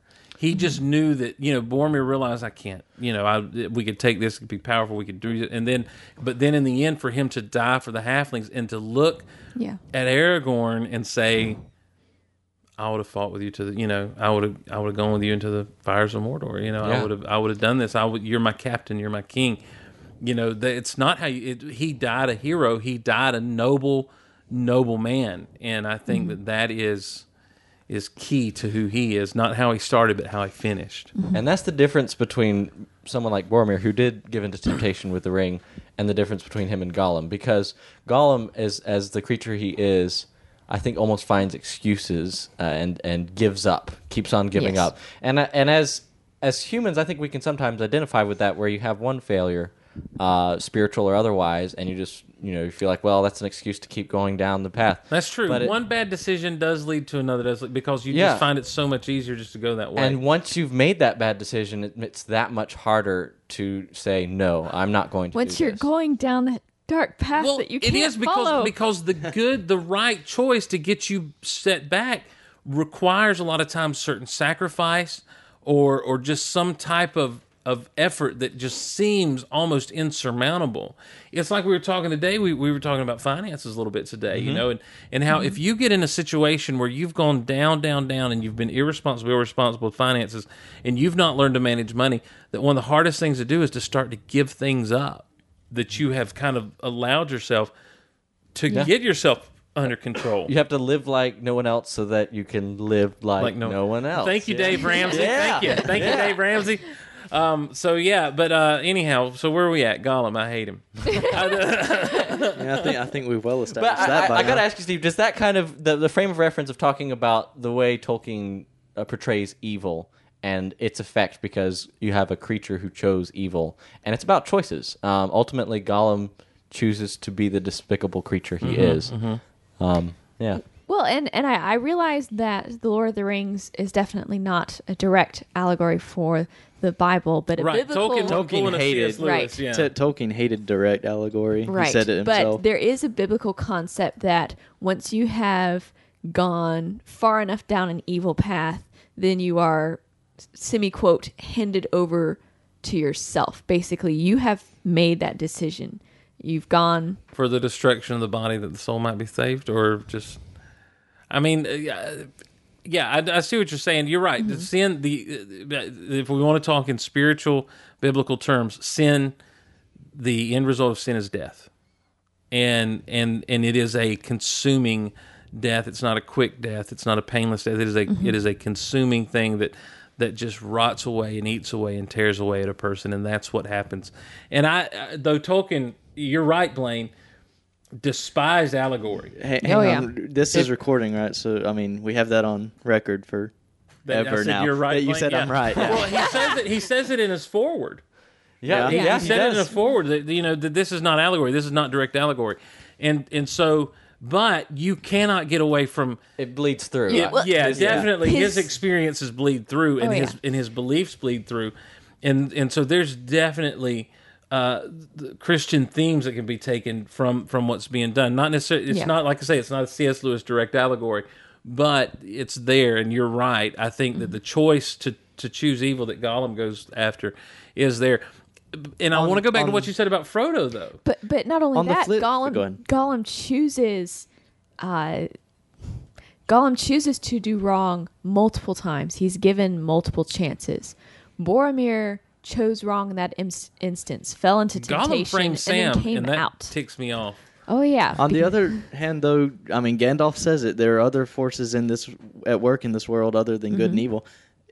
All everything that Gollum chose led to Frodo and Gollum being at Mount Doom at the same time, and Frodo choosing to take the ring and Gollum wanting it back, which ultimately destroys the ring. But not. And so you're that's- touching back on destiny slash fate yeah, here. I mean, I, I- I mean, it- I think it's pretty obvious that Tolkien had this whole overarching idea of fate and how every little choice works. uh, I mean, if you want to take it to a biblical allegory, all this, all these little things, even though they were wrong in the moment, ultimately led to the greater good. Ultimately led to the ring being destroyed. So there's some unseen intelligent force driving these things. Yeah, I mean, I all mean, things Tolkien together himself. I and I'm blanking on the name, but there is in in Tolkien's work. It do- it's not really mentioned in Lord of the Rings much, but in I think it's I know it's mentioned in Silmarillion. Yes. that uh, that there is basically an all powerful God Bethany, almost of, reach up behind you there of Lord of the Rings. grab the of- Uh oh. in Middle. Earth. Breaking it out. Yeah. We'll, we'll, we'll bust out. So we're going Is it deep is into it some A- Tolkien now. Aya? Yeah, but- Aya? Uh, it's E. They, they use multiple It's names. just- Yeah. and it's right there next to the Lord of the Rings. if I'm the big, remembering thick Lord of correctly, it's Rings. Arya, but I'm Arya, not okay. positive. Um, I mean, and, and that being, according to Tolkien, Would was you like the to do a actual reading from the Silmarillion for was the actual uh, It's right at the beginning. being actually, as well. responsible for Gandalf coming back as Gandalf the White.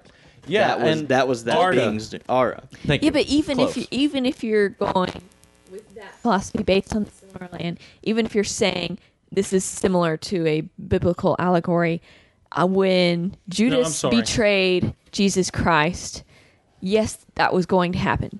Jesus, at this point in the Bible, uh, is going to die. Is going Mm-hmm. to die for the sins of others. That does not lessen Judas's responsibility in I the mean, matter. I, I agree Sure. with that. and I, All right, real quick, guys. we're reading Okay. from Tolkien's The Silmarillion.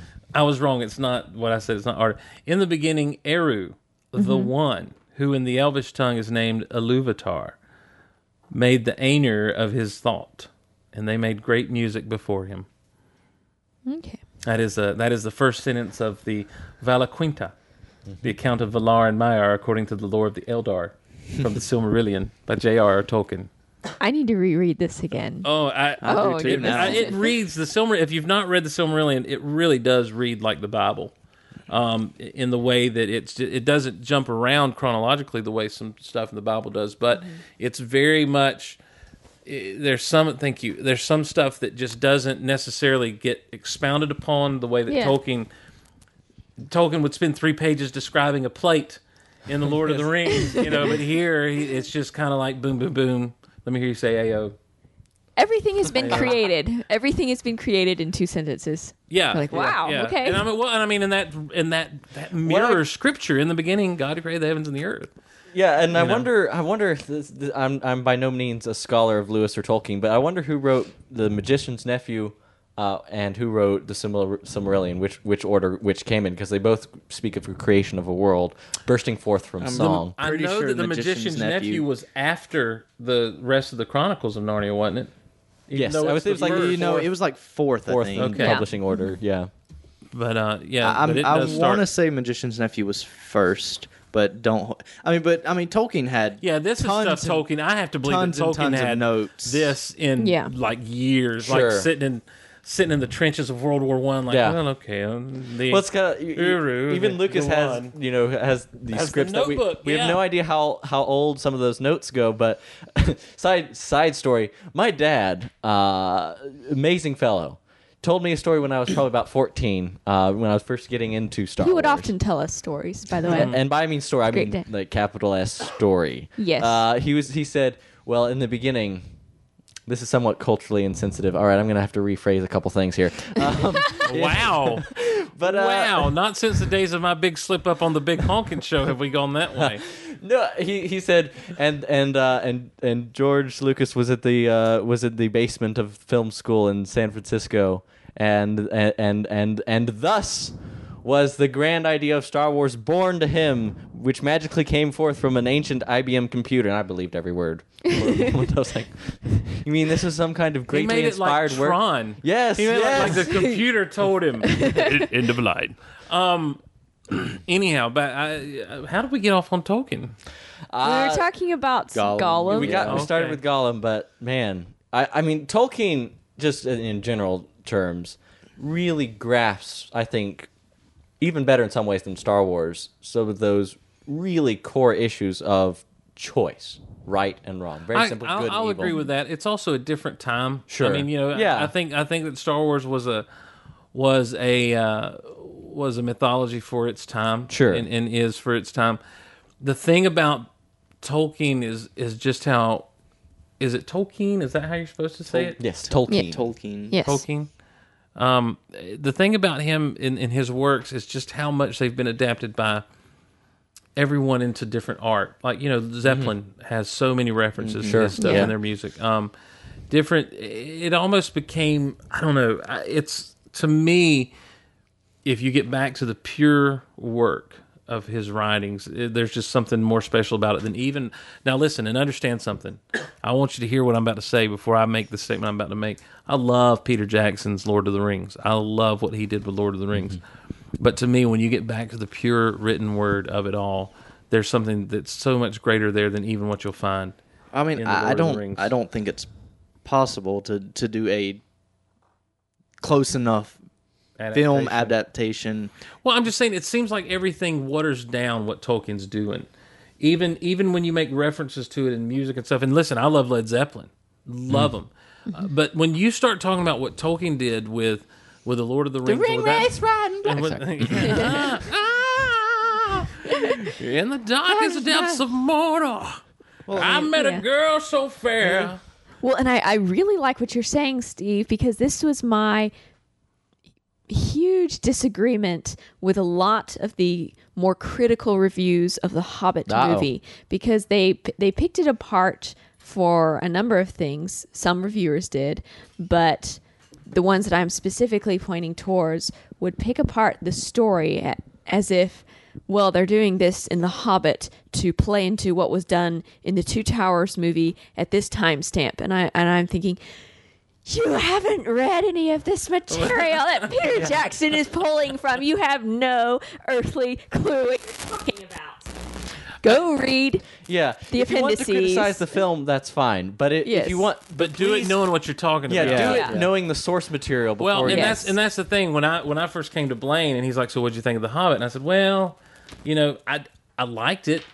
And this is, I guess, Oh, I it's mean, something that I- hadn't really been thrown out on Geek Out Loud so far. Yeah, So, so I'll say this: Still loved it. I mean, I liked it. Yeah, I loved it. liked it. I just feel like they should have done a straight adaptation of just The Hobbit and not worried Mm-hmm. about the appendices to Lord of the Rings, not worried about the extra material that's there that, that kind of leads into all Lord. Because to Yeah. me, when I first read, the, I read The Hobbit 1st Mm-hmm. and then I read The Lord of the Rings. And when I first read these books, one of the great discoveries for me in reading Lord of the Rings was, oh my gosh, there was so much more going on than just little Bilbo Yeah. Baggins. And, it, and Oh, it's not that I necessarily. And here's the thing: because I'm a Star Wars fan, it's not necessarily that I wanted to see all that. Because when I read Lord of the Rings, understand we were still just with uh, Star Wars Empire and Return of the Jedi. There had been no talk of anything new, and so I really was happy with the unfilled in things. But then when you get the appendices and stuff, I'm like, okay, all right, okay, you know, and, and trying to string theory it all together.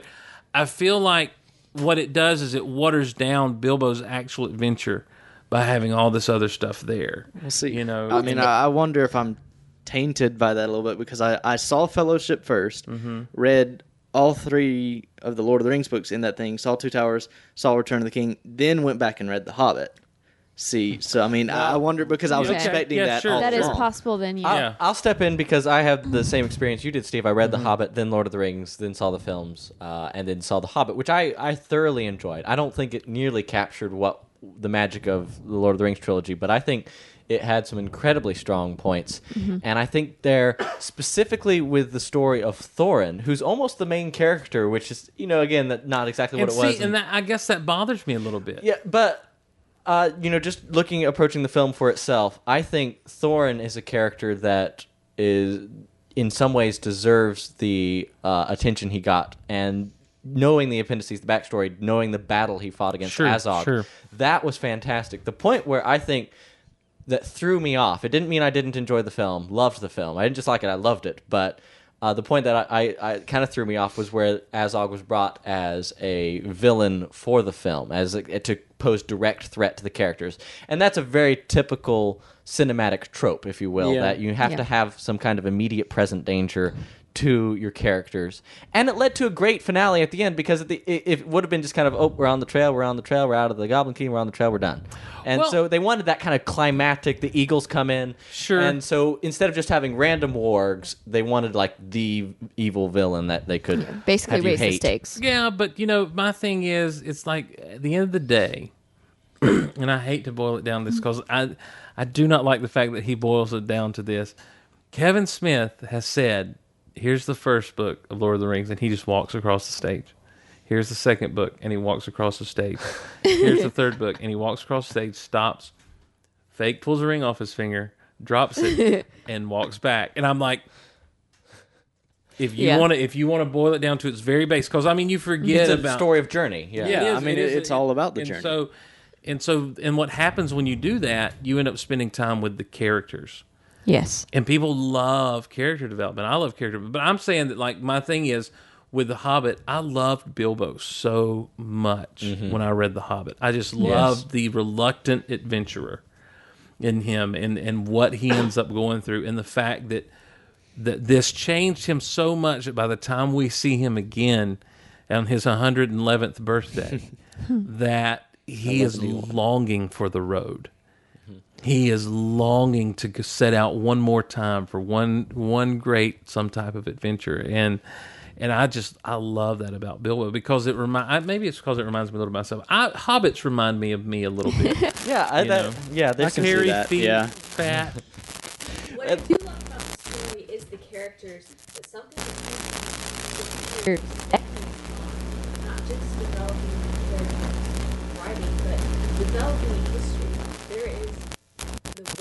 Of ages gone past in The Lord of the Rings and in The Hobbit. And in The Hobbit, you get the sense that it's there somewhere. You get the sense that I'm seeing things from this very innocent hobbit's eyes Mm-hmm. and i know there's more going on gandalf didn't just ride out of this quest for oh i'm gonna go pick some Well, daffodils can- can guy talk- and can come right talk back can we talk about the fact that Gandalf does that like every every single book that Gandalf's in? At some point, Yes. he's leaving for you know six months At the worst You know, time, yeah. Yeah, yeah, yeah. at the worst time when they really Meet need me him. and Bree. yeah, Really? when they really, Gandalf? when they really need him, he's either hip deep in books or stranded up on top of Orthanc Tower. yeah So- Yes. But what what my hope is for the Hobbit films and for the future of Tolkien's stories on the big screen is when they're pulling from this history that they are able to make it into a character story and not just this is a chronicle of the adventures of thus and such during the time of this age in Middle Earth because I don't want it to read like a history book or to feel like a documentary if that makes sense. But if they pull Wait a wonder- I, I, I wonder that because Tolkien has sort of said that that he looked at Lord of the Rings and uh, all of Middle Earth as almost a real English mythology because he said and that's that what they- I mean by the weight of the history that's behind it that people who have only seen the movies But now, have no let- let concept say of. This. Let me say this: I would love, love to see someone do, um, not a documentary about Tolkien and about what Middle Earth was and everything, Mm-hmm. but like a documentary, almost like a historical, for reals. You know, this is the history of Middle Earth, kind of like, or if not like Samwise Gamgee, who's now the, the mayor of the Shire, uh, talks to you know, and he sits down and he's like, Someone who's chronicling "Yeah, it. I knew Mr. Frodo. Uh, we spent a lot of time together, and like he's it's Yeah. like a documentary. I would love a documentary version I mean, history of the Lord of the Rings. History Channel's done dragons and mermaids. I don't see why Middle Earth is such a stretch. I, think, I think that would be awesome. That would be a lot of fun. And the Silmarillion really reads like that in places. But that's what I see when people criticize The Hobbit for including the Hobbit movie, I should say, for including other material. Say copyright material. Geek Out Loud documentary, Middle Earth documentary. when, when they criticize the Hobbit movie for including other material and trying to quote stretch it out, which is a common claim that I've seen, is what they don't realize is again there's a history behind this. This is all playing into a much bigger And I'm- story I'm that you don't see from and I'm Bilbo's point of view. I, I understand all that, and I knew that going in. I just didn't want it. You know, But uh, okay, let, let's let's fast forward. I'm getting ganged up on here by you. Let, us fast forward another year and a half. Both the next two Hobbit movies are out, and you watch. Now, I mean, I know, admittedly, you know, ten years in between Hobbit and Lord of the Rings, but you watch Hobbit, those three movies, Lord of the Rings, all the three movies. If they included all that, wouldn't it feel more a more cohesive story? Again, I go back to what I said, as I love the fact that it didn't seem cohesive at mm-hmm. first. That there was mm-hmm. that suddenly there was a mystery about this ring. Suddenly there was Yeah. in reading it. Suddenly there was something that had been building and going on behind the scenes. It's like Yeah. this was never. You go back and you're like, this was never mentioned in the Hobbit. What are you talking about? And I really enjoyed that because to me, it helped. I, I don't know. Like I say, the Star Wars fan in me loved it. I just I just don't know if you can do that with, with with Lord of the Rings already ha- and that's, have, that's having been to made. The real world problem of Yeah. the three Lord of the Rings films have already come out. Yeah. and everybody would be like, "So where's Orlando Bloom?" Well, maybe course, this you is get- yeah, Yeah. and maybe this is maybe this is part of the problem with the prequels. A lot of people have a problem with Boba Fett because they didn't want him to be explained. You know, they don't like seeing a child Boba Fett and his dad being killed. They, you know, they didn't like that at all. Um, Yeah. Maybe they didn't. You know, they don't like seeing Anakin as a boy because man, he's too nice as a boy, and so maybe it's the same thing. Maybe it's just like I don't want you filling all these holes. I don't want you filling all the gaps. I want you just to tell the story of them finding the dragon, fighting the dragon, and then whatever else happens in the Hobbit. You know, Yeah. and, and be done with it. And So, the Eagles are coming. The Just, Eagles just are a coming. real Yeah. nitpicky point, though. Oh, don't pick nits. you, you mentioned the the Azog thing. Um, I didn't mention that, Riley. Oh, I'm sorry. Yeah, I did. I don't, I don't think it would make sense to a lot of audience if, okay, spoiler alert, killed the dragon, then all of a sudden there's this entire army of goblins and orcs coming to attack. I don't think, I mean, it's explained in the book, and obviously we know what happens, but. Well, you could have to- accomplished that with just the flashback of the ancient wars with the goblins, and you could have seen Azog kill Thror. Which, by the way, never Yeah. saw uh, Thror. We saw Thrain, the grand. No, no, we, we did see Thror. May, am, may, am I confusing the names? We Uh, saw we- the father. Never saw the grandfather. I- No, I no, we we we, vice s- versa? we saw both, but instead of uh, Thror being the one killed by Azog, Which it was one's Thrain. imprisoned right now? Neither in the book. In, I mean, in the movie. But no, I'm, They- I'm they talking had- about like in it. Who where was the one that Gandalf got the key obtains from? The key. and That, one was that- Thrain. Thrain. Okay. Yeah. We saw Thrain. I believe he was Mm-hmm. off screen the whole time. N- No, they they changed it up a little bit in that Thrain was the one beheaded by Azog instead of Thror. So, So who did Gandalf Steve, get this the is what I key like to from? call geeking out. not Yeah. sure yet. Oh, yeah, I was just thinking. I was just thinking. Welcome to Geek Out Loud, everybody. as we as we work out details. It, on, it on doesn't. What happened in I, the Hobbit. I, I don't know if they're going to address that or because They will. I don't. I don't think you'll ever. I don't think we found Because that's out the one thing what that's happened to explicitly Thror in the Hobbit book where Gandalf tells the story. Yeah, I, I have this key to this map, and guess where I got it? was the Sorry, necro- your, yeah. your dear old dad's been in prison for a while. Not not the nicest place. And Gold, yeah, Dole is. Dol wow, Dole is- Guldur. yeah. Yeah. That one. Mm-hmm. Can't wait to see Smaug. Ah. Oh, I know. It is going to be Benedict so- Cumberbatch. Is Oh, he yes. doing the Yes, he is. And he is Oh, also yeah. he is also going to be the necromancer. So AKA I- uh, Sauron. Yeah. Wow. Yep. Which. Yep. Yes. That would be Sherlock. Mm-hmm. Uh, some off mic conversation there. AKA Khan.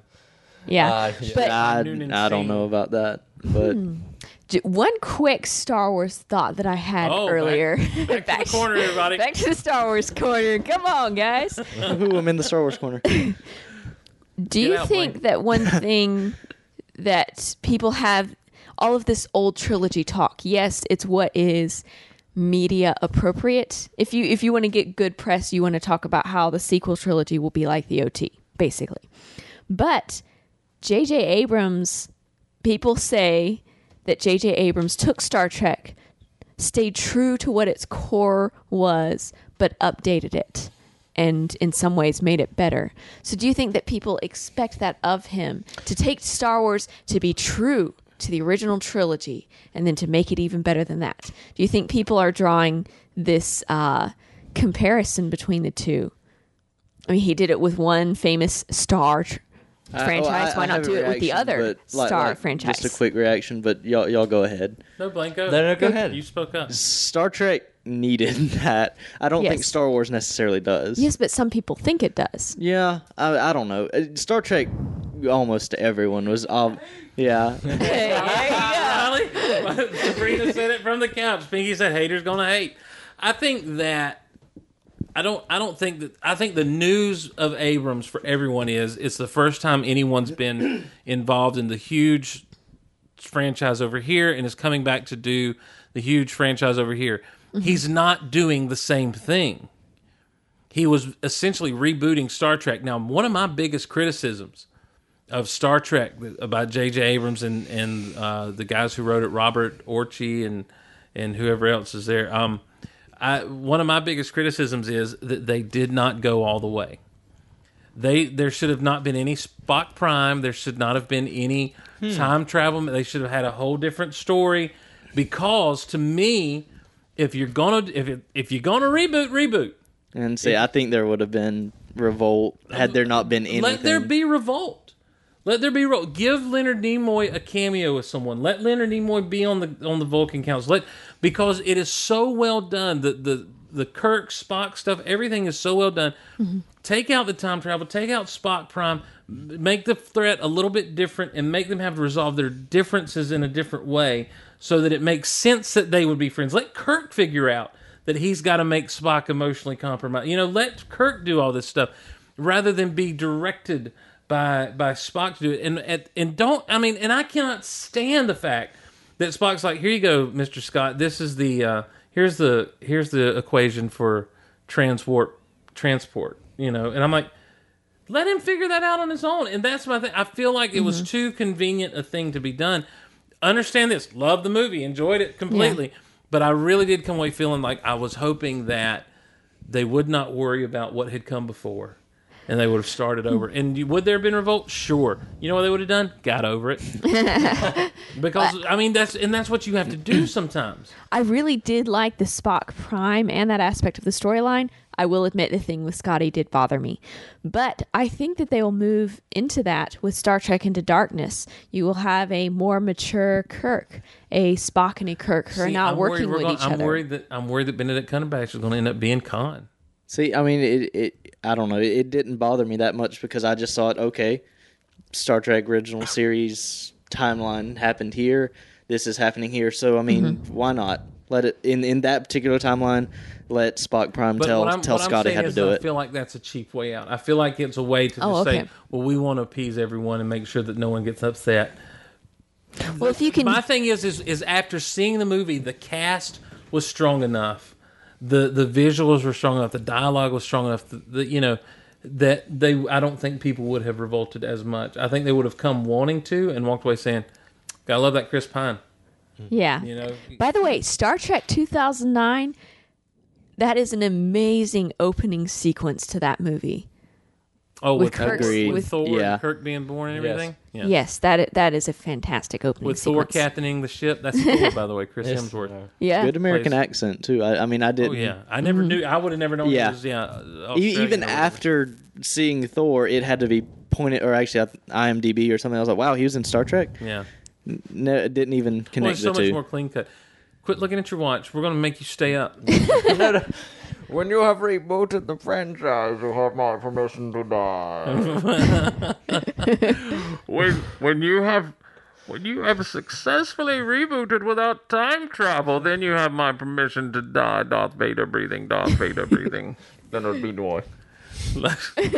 what did you have for breakfast? Um,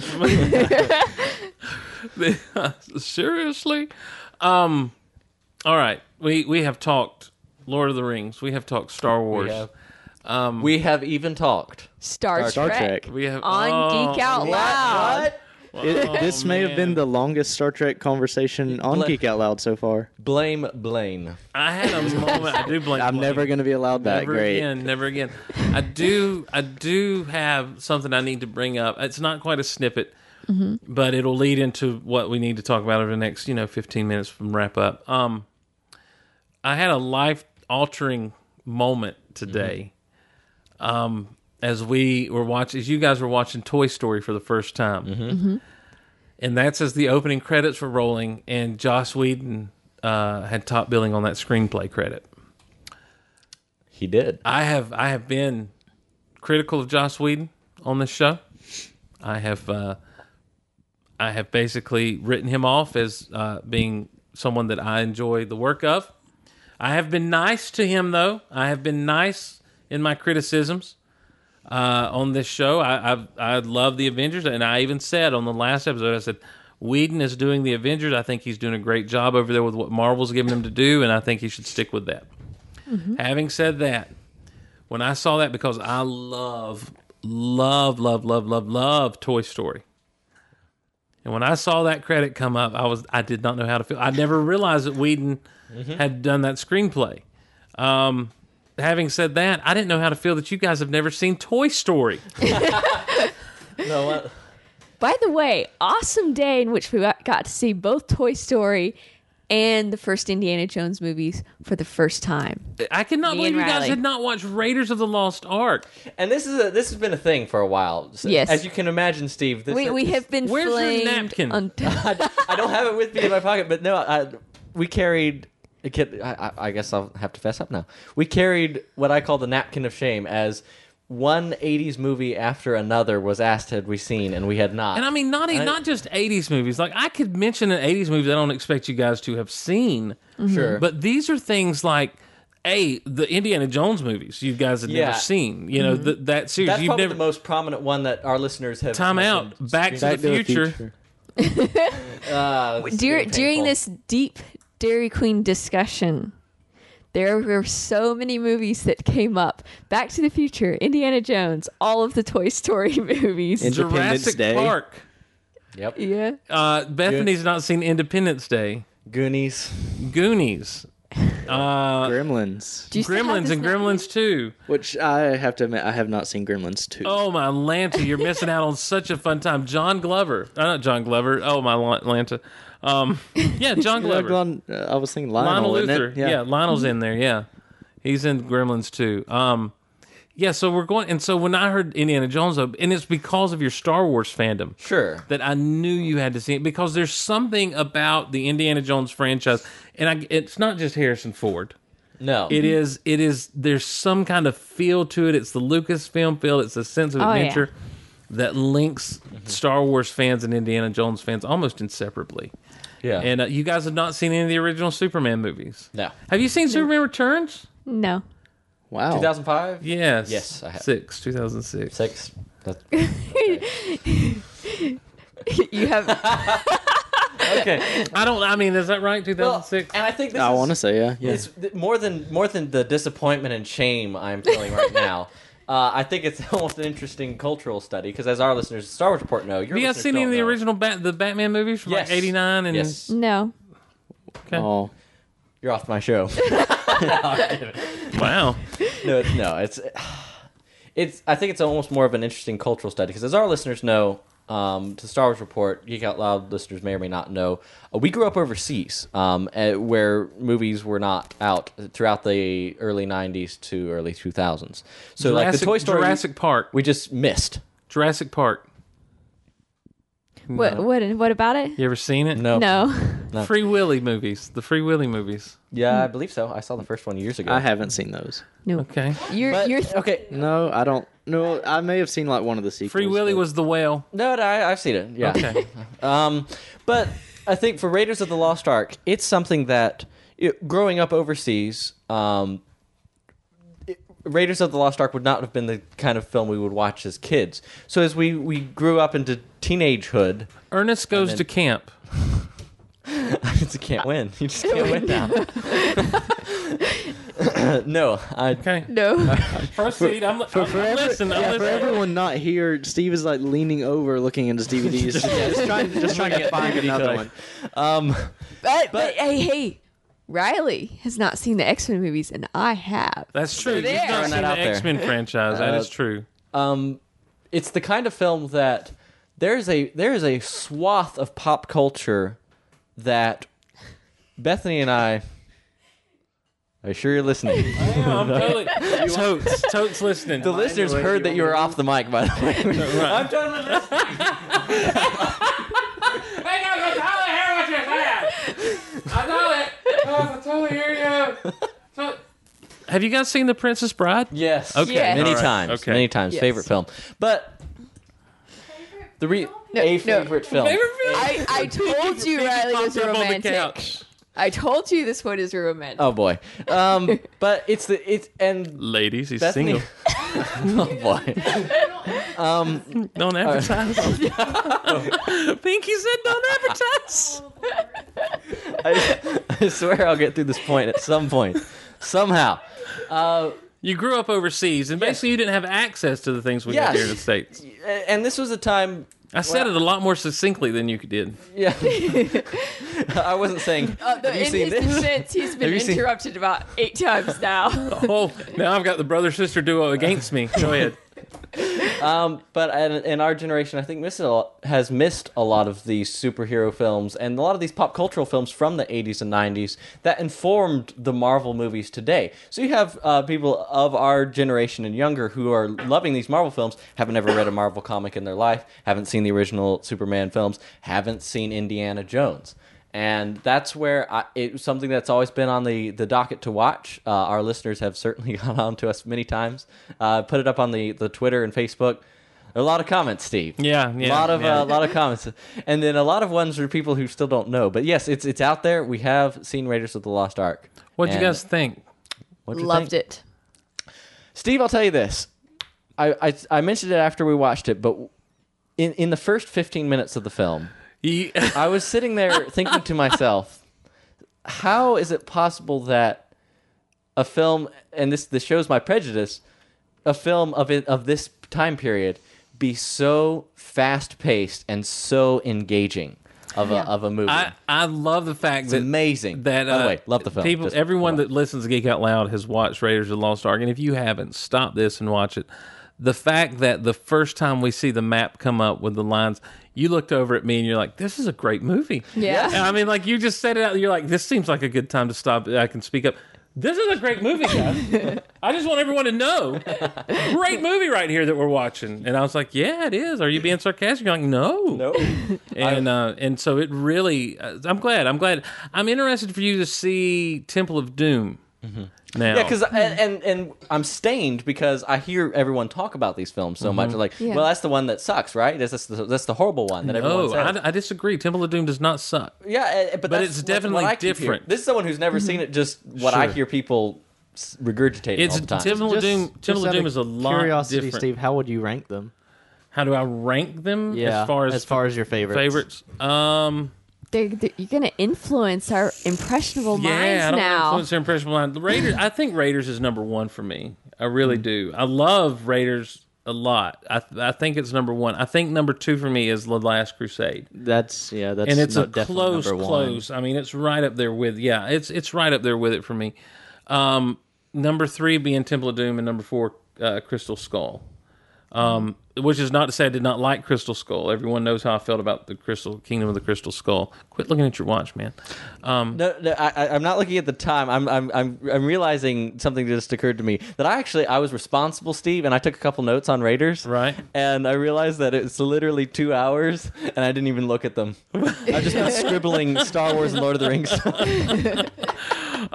the uh, yeah, but yeah, those that'd be my order. Temple of Doom is very, it's dark.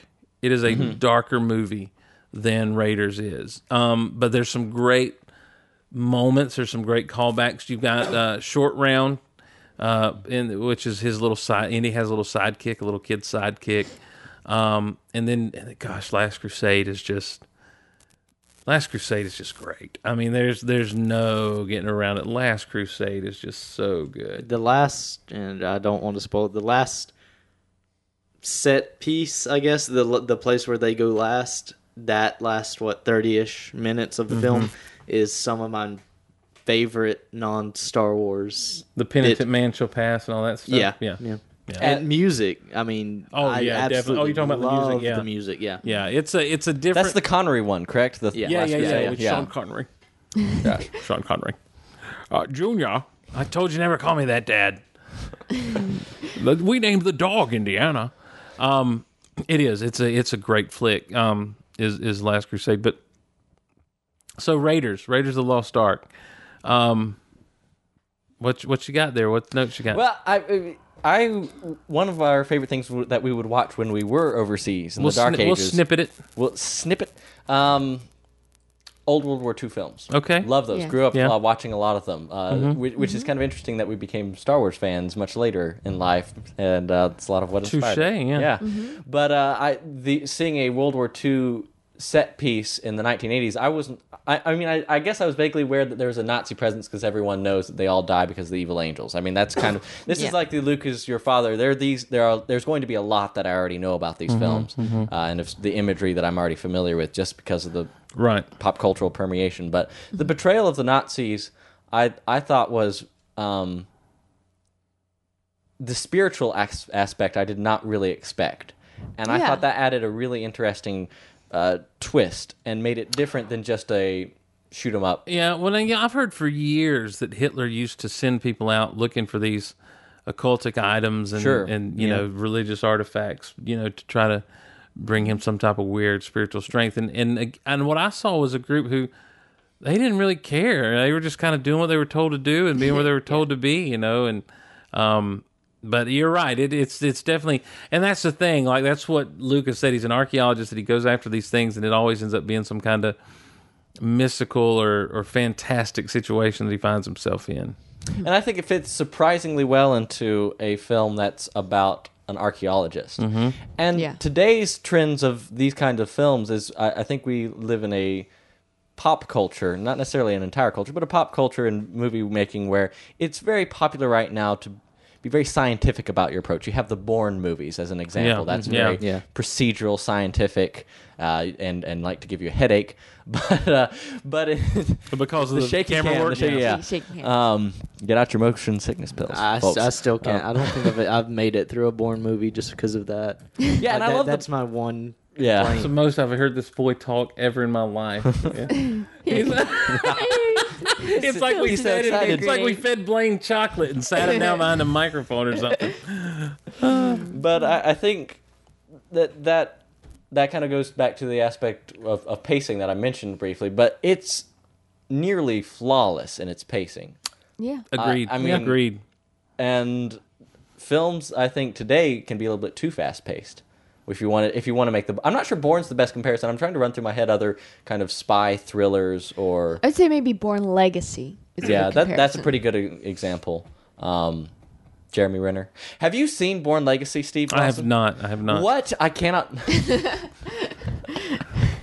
Oh, goodness. Uh, yeah. That's But- not. Bethany, what did you I don't- You could sort of tell by the blank, like the sort of the blank stare on his face. Well, I was no. What I was trying to think was was other things like it, and that's Yeah. the thing is you can't. I mean, there were some knockoffs. They did some Allan Quatermain movies after the success of Raiders of the Lost Never heard of Ark. them. Um, they did King Solomon's Mines and Allan Quatermain and the Lost Cities of Gold. Allan Quatermain is a is a classic uh, character out of literature, Yep. pop literature. Yep. And um and they did a few movies with him. I've not been able to find those. I used to love to rent King Solomon's Mines, and um and uh and I have not been able to find it in years on DVD or anything. So Which jumping off that, have either of you or any of you seen uh, League of Extraordinary Gentlemen? yeah, It's No. hated. Like IMDb has horrible ratings for it, but I absolutely loved because it was it was. I mean, my dad was an English teacher, so I grew up reading all the you know these old sort of Victorian classics, and to see all of them in one film. Do you know why IMDb gives it ratings like that? Nope. It it's because of the source material. League of Extraordinary Gentlemen is a comic, is a graphic novel. Mm-hmm. I want to say it's done by Alan Moore, the same guy that did Watchmen. And, Oh, really? And um, don't hold me to that. You got a loud audience. Calm down. if I'm wrong, um, if I'm I feel right, like I sort of knew that, but but I Yeah. mean, as a as a when did it come out? Probably early two thousands. As a you know ten year old kid. Sure, sure, sure. But I'm saying like even and so people really kind of dump on it, Yeah. saying that it's not. But I, I thought it was a pretty good film. I didn't have a problem with it. But anyhow, mm-hmm. um, Wh- one thing that surprised me with Indiana Jones is just how much fun it was to watch. if fun has a name, it must be Indiana Jones. Yeah, I, it is. It is a it is a fun movie. There's a lot of one of the things that always kind of captures my imagination, and, and I think of about it is when they're at the docking station there uh, with the submarine, and he's beat up the one guy and got his clothes and they're too cold, and the other guy's coming getting onto him for looking like he does. Yeah. So he's kind of cleaning up. Then he just hits him, and he does like a kick to his face or something, and the hat kind of pops up, and he just grabs it out the air and throws it on. I always love Yeah. that moment for some reason. I just always dug it. Um, the the one liners that are in this movie when he's when they're getting ready to take off, and uh, and he's going after the truck, and Sallah's like, "What are you going to do?" And he's like, "I don't know." I'm making this up as I go along. Yeah. I just it's some great one-liners delivered by Harrison Ford. I told you guys But to such me, a very human Egyptians performance. asps. Yeah, Very yeah. dangerous. Yeah. You go first. yeah, he says asps, very dangerous. But there is a fantastic element, the spiritual element. You know, it's adventure, hopping around, swinging from whips, all this stuff. But for some reason, the movie still remains to be very believable. Like you could feel as if you could find Indiana Jones out there somewhere. He's, he's such a believable character. I think it's because even though they don't get into the science talk of it all, mm-hmm. their archaeology is a real science, is a real thing that's done, and we see him teaching it, you know, for a brief moment, and we see this. We he's dirty. He gets dirty. You know, the the places he goes are real. They're familiar enough to us that even if we've never been in places like that, we're they're familiar enough to us that the real world, even though this is an otherworldly situation that he's in, so that when you hit that otherworldly stuff, and it's not shoved down your throat the way they do with superhero movies nowadays. With superhero movies, they're trying to shove down your throat that all this real stuff is mm. happening, so you can accept this stuff. Mm-mm. Just give it to us, and if we accept, if we like it, we'll accept it. If we don't, we just won't like you and won't care. But yeah, I happen to be a guy who's in a movie theater watching a superhero movie. Right. I, I don't. You don't. You don't really need to explain. It's like I've accepted. The, it's like with Smallville. I've accepted the premise that this kid fell from the stars from another planet that had blown up, and he has powers and abilities far beyond that immortal man. You don't got to be. You don't have to convince me everything else is in the real world. You know, I don't need a touchstone of reality because I can't believe in this. It's like my friend Jonathan. I've got a good friend that was talking about Amazing Spider-Man. He said, "I just don't believe that they crane operators would line up like that for Spider-Man." And I'm like. But you believe he got bit by a radioactive spider and now has Sure, yeah. superpowers, you know, and that sort of thing. I, I I did I did read a thing where they said cranes in in superhero movies is the new jumping the shark. It's the I disagree with that. I mean, where else have we seen a crane situation? In Can we all agree agree that saying jumping something is jumping the shark is jumping the shark? yeah. Or or, or what is it? Sharkception. What is it since Kingdom Crys- Crystal Skull nuking Nuke the, the fridge? fridge. Yeah. Uh, yeah.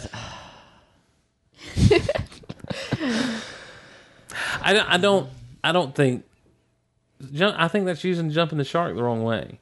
Jumping the shark means you're taking things too far. You're taking things over the top. Because that comes from Foz, Foz, uh, Fozzie, not Fozzie, Fonzie on Happy Days.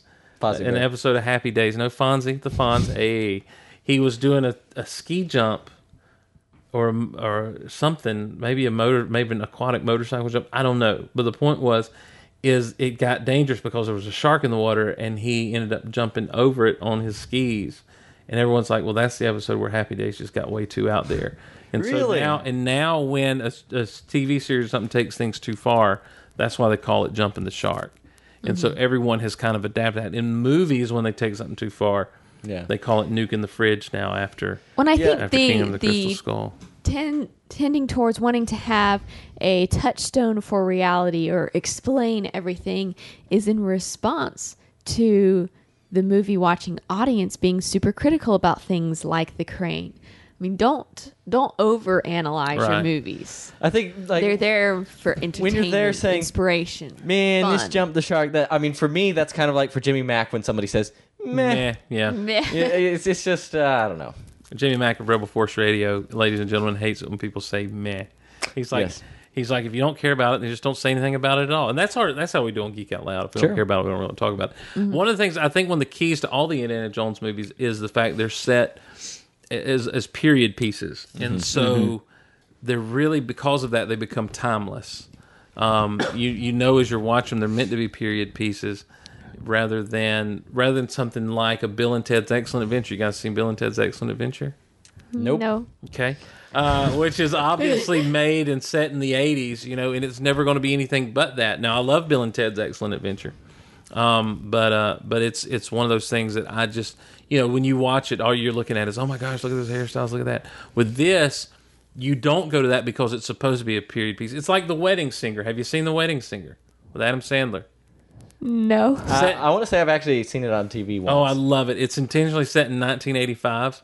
So you know, so they intentionally are doing. It's like a period piece for the 80s, but it's it's that it's that idea to me. I think it makes it timeless that it's set in the 30s the way it is, yeah. and it's got such a classy flavor about it. You know, everyone. It's not just Indiana Jones that's in a fedora. Everyone's in fedoras. You know, and and the coats and everything. It's just I I totally dig it. Yeah, the callback highlight highlighting moments. The callback to Humphrey Bogart. Mm-hmm. That, as, Yeah. as a as a huge Bogart fan. That's Twelve when he's, Angry That's Men. when he's on the plane. You talking yeah, about? yeah, yeah, and things like Casablanca, Twelve Angry Men. Those classic character uh, films. Who of was the 40s. Bogart in Twelve Angry Men? Uh, no, I'm thinking of Henry Fonda. Okay, thank you. That was Henry Fonda. I was going to say. Yeah, but uh, those films, it, it felt like those films of Right. the 40s, uh, and I really like, I really dig that. which is I mean something I, I hope y'all will get to. I said y'all again. I, I'm. It's all right, Blayne. I, I hate saying South. that. Well, you I need hate- to stop.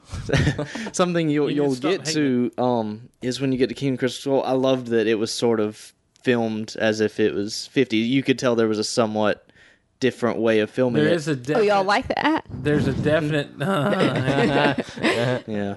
I think y'all will be interested to see it there, because there's a difference in the style when you get to that because it's set, you know, in the 50s. It's set 20 years later, and so there is a very much. And you're right, it's filmed in such a way, hmm. and um, and some of the things happen in such a way to make it feel very much like some a movie from the 50s rather than like a movie from the 40s, like like or from the 30s, like these were 30s and 40s.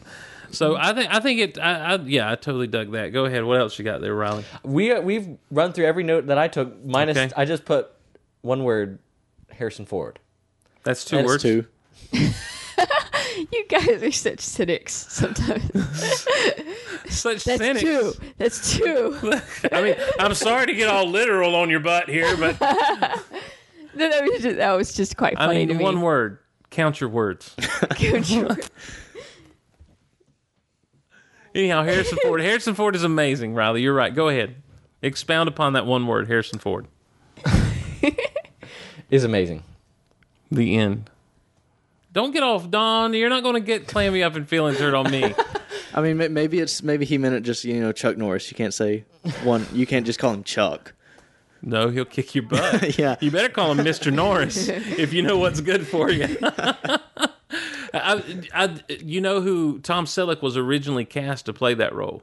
No, I did not. and then he got uh, he the conflict with Magnum PI came up, so he couldn't do it. And there's Mustache even- and all? yeah, mustache and all. There's even some um, uh, footage of his some of his uh, test footage uh, on some of the special features of some of the Indiana Jones releases, and it's I mean it's a different thing. It's an interesting thing to see, but uh, and you definitely see that Ford was the right way to go. So. Any other thoughts, guys, on your first viewing of an Indiana Jones movie? Uh, no, no. I think we've pretty much covered everything. It's it's a great film, and uh, I don't I, I don't I don't want to say I was surprised about it, but in some ways I was because anytime you're going into something that that's that culturally rich that Right. everyone talks about, I, I'm terrified I wouldn't like it. Yes, Yeah. I totally Yeah. see that. Yeah. totally get that. That's how I felt about the Godfather movies when I saw them. Really? Yeah. Did you, Godfather? Nope. no. I can't suggest those to you. I don't think you guys would like them very much. So No, I mean I haven't seen those. Do you think I would like? Them? No, them? Really? no. Huh. I don't know. No. Okay. Well, uh, we're gonna listen. It's a long episode, and we talked about so much more than I meant to talk about. Toy Story, thumbs up, thumbs down on Toy Thumbs Story, guys. Thumbs way up. Thumbs Both way up. thumbs. I'd Joss love- Whedon is we- a god, man. I'll tell you what. You get off my podcast right now. Where's Mark Hurleman? Where's, where's Mark Hurleman? That stupid droid. quick, quick, quick question, Steve. And then I mean I know it, it's never going to happen, but No. just say it does. With the Toy Story angle, Joss Whedon screen uh, writing a screenplay for a Star Wars movie, even like one of the independent ones. Um, I don't know because he ended up killing whoever he was writing. So why would we want him to do that? Yes, thank you, Blayne, for putting me back on track with Whedon. Um, Riley and Bethany, people can find you guys at StarWarsReport.com. That's correct. Yes, indeed. Not to be confused with that other podcast I mentioned earlier on. Don't want to give Jesse any more shout outs than he needs. Um, but yeah, StarWarsReport.com, you guys, Mark Hurleman, weekly, basically. Yes, are, we are. Are tracking the news and all the happenings and your thoughts on whatever Star Wars stuff you want to talk about. You guys doing it live still? Uh, on occasion, yeah. On Uh, occasion. yeah. When At the. Middle Earth Network? Uh, no, we usually right right now we're usually just throw it up on UStream. Okay. Yeah. That's kind of the All way right. we do it now. All right. But Uh, and and I do want to say before before we head out, Before we go, before we go, um, one word, no, uh, Riley, you're my episode inspiration. fifty six of the Star Wars Report podcast. Yes. Now, usually I wouldn't want to plug something too specific, but Right. here, here I'm going to do it. Okay. Episode uh, it's titled seven, eight, nine, and Geek Out Loud listeners, if you only listen to one episode of of, of our ne'er do well show, listen to that episode. It was where Steve mercilessly teased and mocked everyone in line for the closing ceremonies how episode 7, 8, 9 were going to happen. But now I had mercil- mercilessly done that to you guys the night before in the hotel room as Oh, well. yeah. Pretty much the whole weekend, let's Yeah. be honest. But it's it's captured in audio form for all to hear. That I called Episode 7, 8, and 9. 56. Yeah, so jump back in our archives. I think I think actually I think your listeners What would get a scares kick out of that here's one. the thing. What scares it, it, if it was going to happen, then at some point everyone who was saying it had to be right. What scares me most is is that I really think they wanted to have everything finalized. Oh yeah, so for they sure. could make that Yeah. announcement. Mm-hmm. Guys, I'm telling you what, I I would still be laying in the floor down at the Orange County Convention Center right now if that had come because I would have just I would have passed out. I'd have been like, no way, what in the world? And then I would have been mad that Lucas didn't do it the way I said he should have done it. Seven, eight, nine. Drop, Drop the, mic. and walk away. Where can people people find you at Star Wars uh, Report.com, Facebook.com slash Star Wars Report? That's right. And uh, I, yeah, you and if you give out? You got any social media that you want to plug yeah, if you want to follow us uh, for the live shows or stuff like that, just follow us on Twitter at Star Wars Report. That's At a Star very Wars good way Report. to do Okay. it. Steve, thank you so much for not only having us on the podcast, but opening up your home to us. It's been a fantastic uh, weekend so far, and man, uh, coming on Geek Out Loud, something I've wanted to do for a long time. And I told this to uh, Jimmy, who we, we we are now kind of poor guy. Uh, keep keep uh, referencing and referencing, but uh, the ForceCast is what got me into the idea of doing a podcast at all. And that was the first podcast I ever started listening to. The first one where I really thought that someone could display a level of passion that I hadn't heard anywhere else. And that's not to offend anyone else, but a level of passion for a subject matter that went beyond just discussion about it. We're not we're not we're not just talking about Lord of the Rings, Star Trek, Star Wars, but we are talking about what's human about these films. And we and that's where I really think uh, podcasting about this uh, this this cheesy geek stuff, this uh, geeking out loud. I think that that actually has the potential to, as you know, as a community, as a group of people, uh, uplift each other uh, based on you know movies. Wow. Got I, me up? nothing. I got nothing else to say to that. So thank you so much, Steve. Really Thank appreciate it. you, thank you guys for being here, and of course, Bethany, thank you for being Well, here. I'd like to thank you, Steve, for having us. I've I've Well, really I wasn't enjoyed the trip expecting a speech here. from you, And, uh, oh, I gotta, I gotta, I gotta, I gotta say something. okay. I'm, it's, I'm it's like the bursting to say Oscars. Only one person get- really gets taught, then they cut you off. Yeah, just so but- you'll know that I've started the music. no, go ahead. Tell me how great I am. That's fun. Well, I, I just wanted to say that uh, you've had a, a positive influence on many people's lives, uh, mine and Riley's included. So I'd like to thank you for that. And uh, hopefully, in some measure, we have returned that. And keep doing what you're doing. Well, I I like appreciate it. it. Yeah, well, I appreciate it. I'm so glad we were able to sit down and do this. Blayne May, Steve, I've made your dreams come true. you have, and, And all you need to do is just say thank you, Steve. thank you so much, Steve. All right, well, that's going to wrap it. Somewhere Derek is crying, uh, but that's okay. Uh, one more thing I want to say before we go. Good friend of the show, uh, Michael Cohen, uh, who is at arrowpodcast.com and Frontlines, the Clone Wars podcast uh, at clonewarspodcast.com, is looking for work. So if you've got some type of graphic design that you need accomplished, head over to awscreative.com, awscreative.com. Get in touch with Michael and uh, he does fantastic work. He's responsible for the design of the Geek Out Loud site, geekoutpodcast.com. He's he's responsible for the Big Honkin' Show uh, website and me on a cereal box. So he does great work. Go go help him out if you've got some type of design. Uh, need, graphic design needs, please, please, please get in touch with him. He'll do good work for you, and uh, and it'll be worth what you pay him. So awscreative.com. That's going to wrap it up for us here on Geek Out Loud, and uh, what a show it's been. We have covered quite the gamut of of uh, of topics and subjects. Uh, Derek, we love you. We miss you. We'll talk to you soon. Everyone else, hope you have a great whatever, and we'll see you whenever on Geek Out Loud. See you next time, everybody.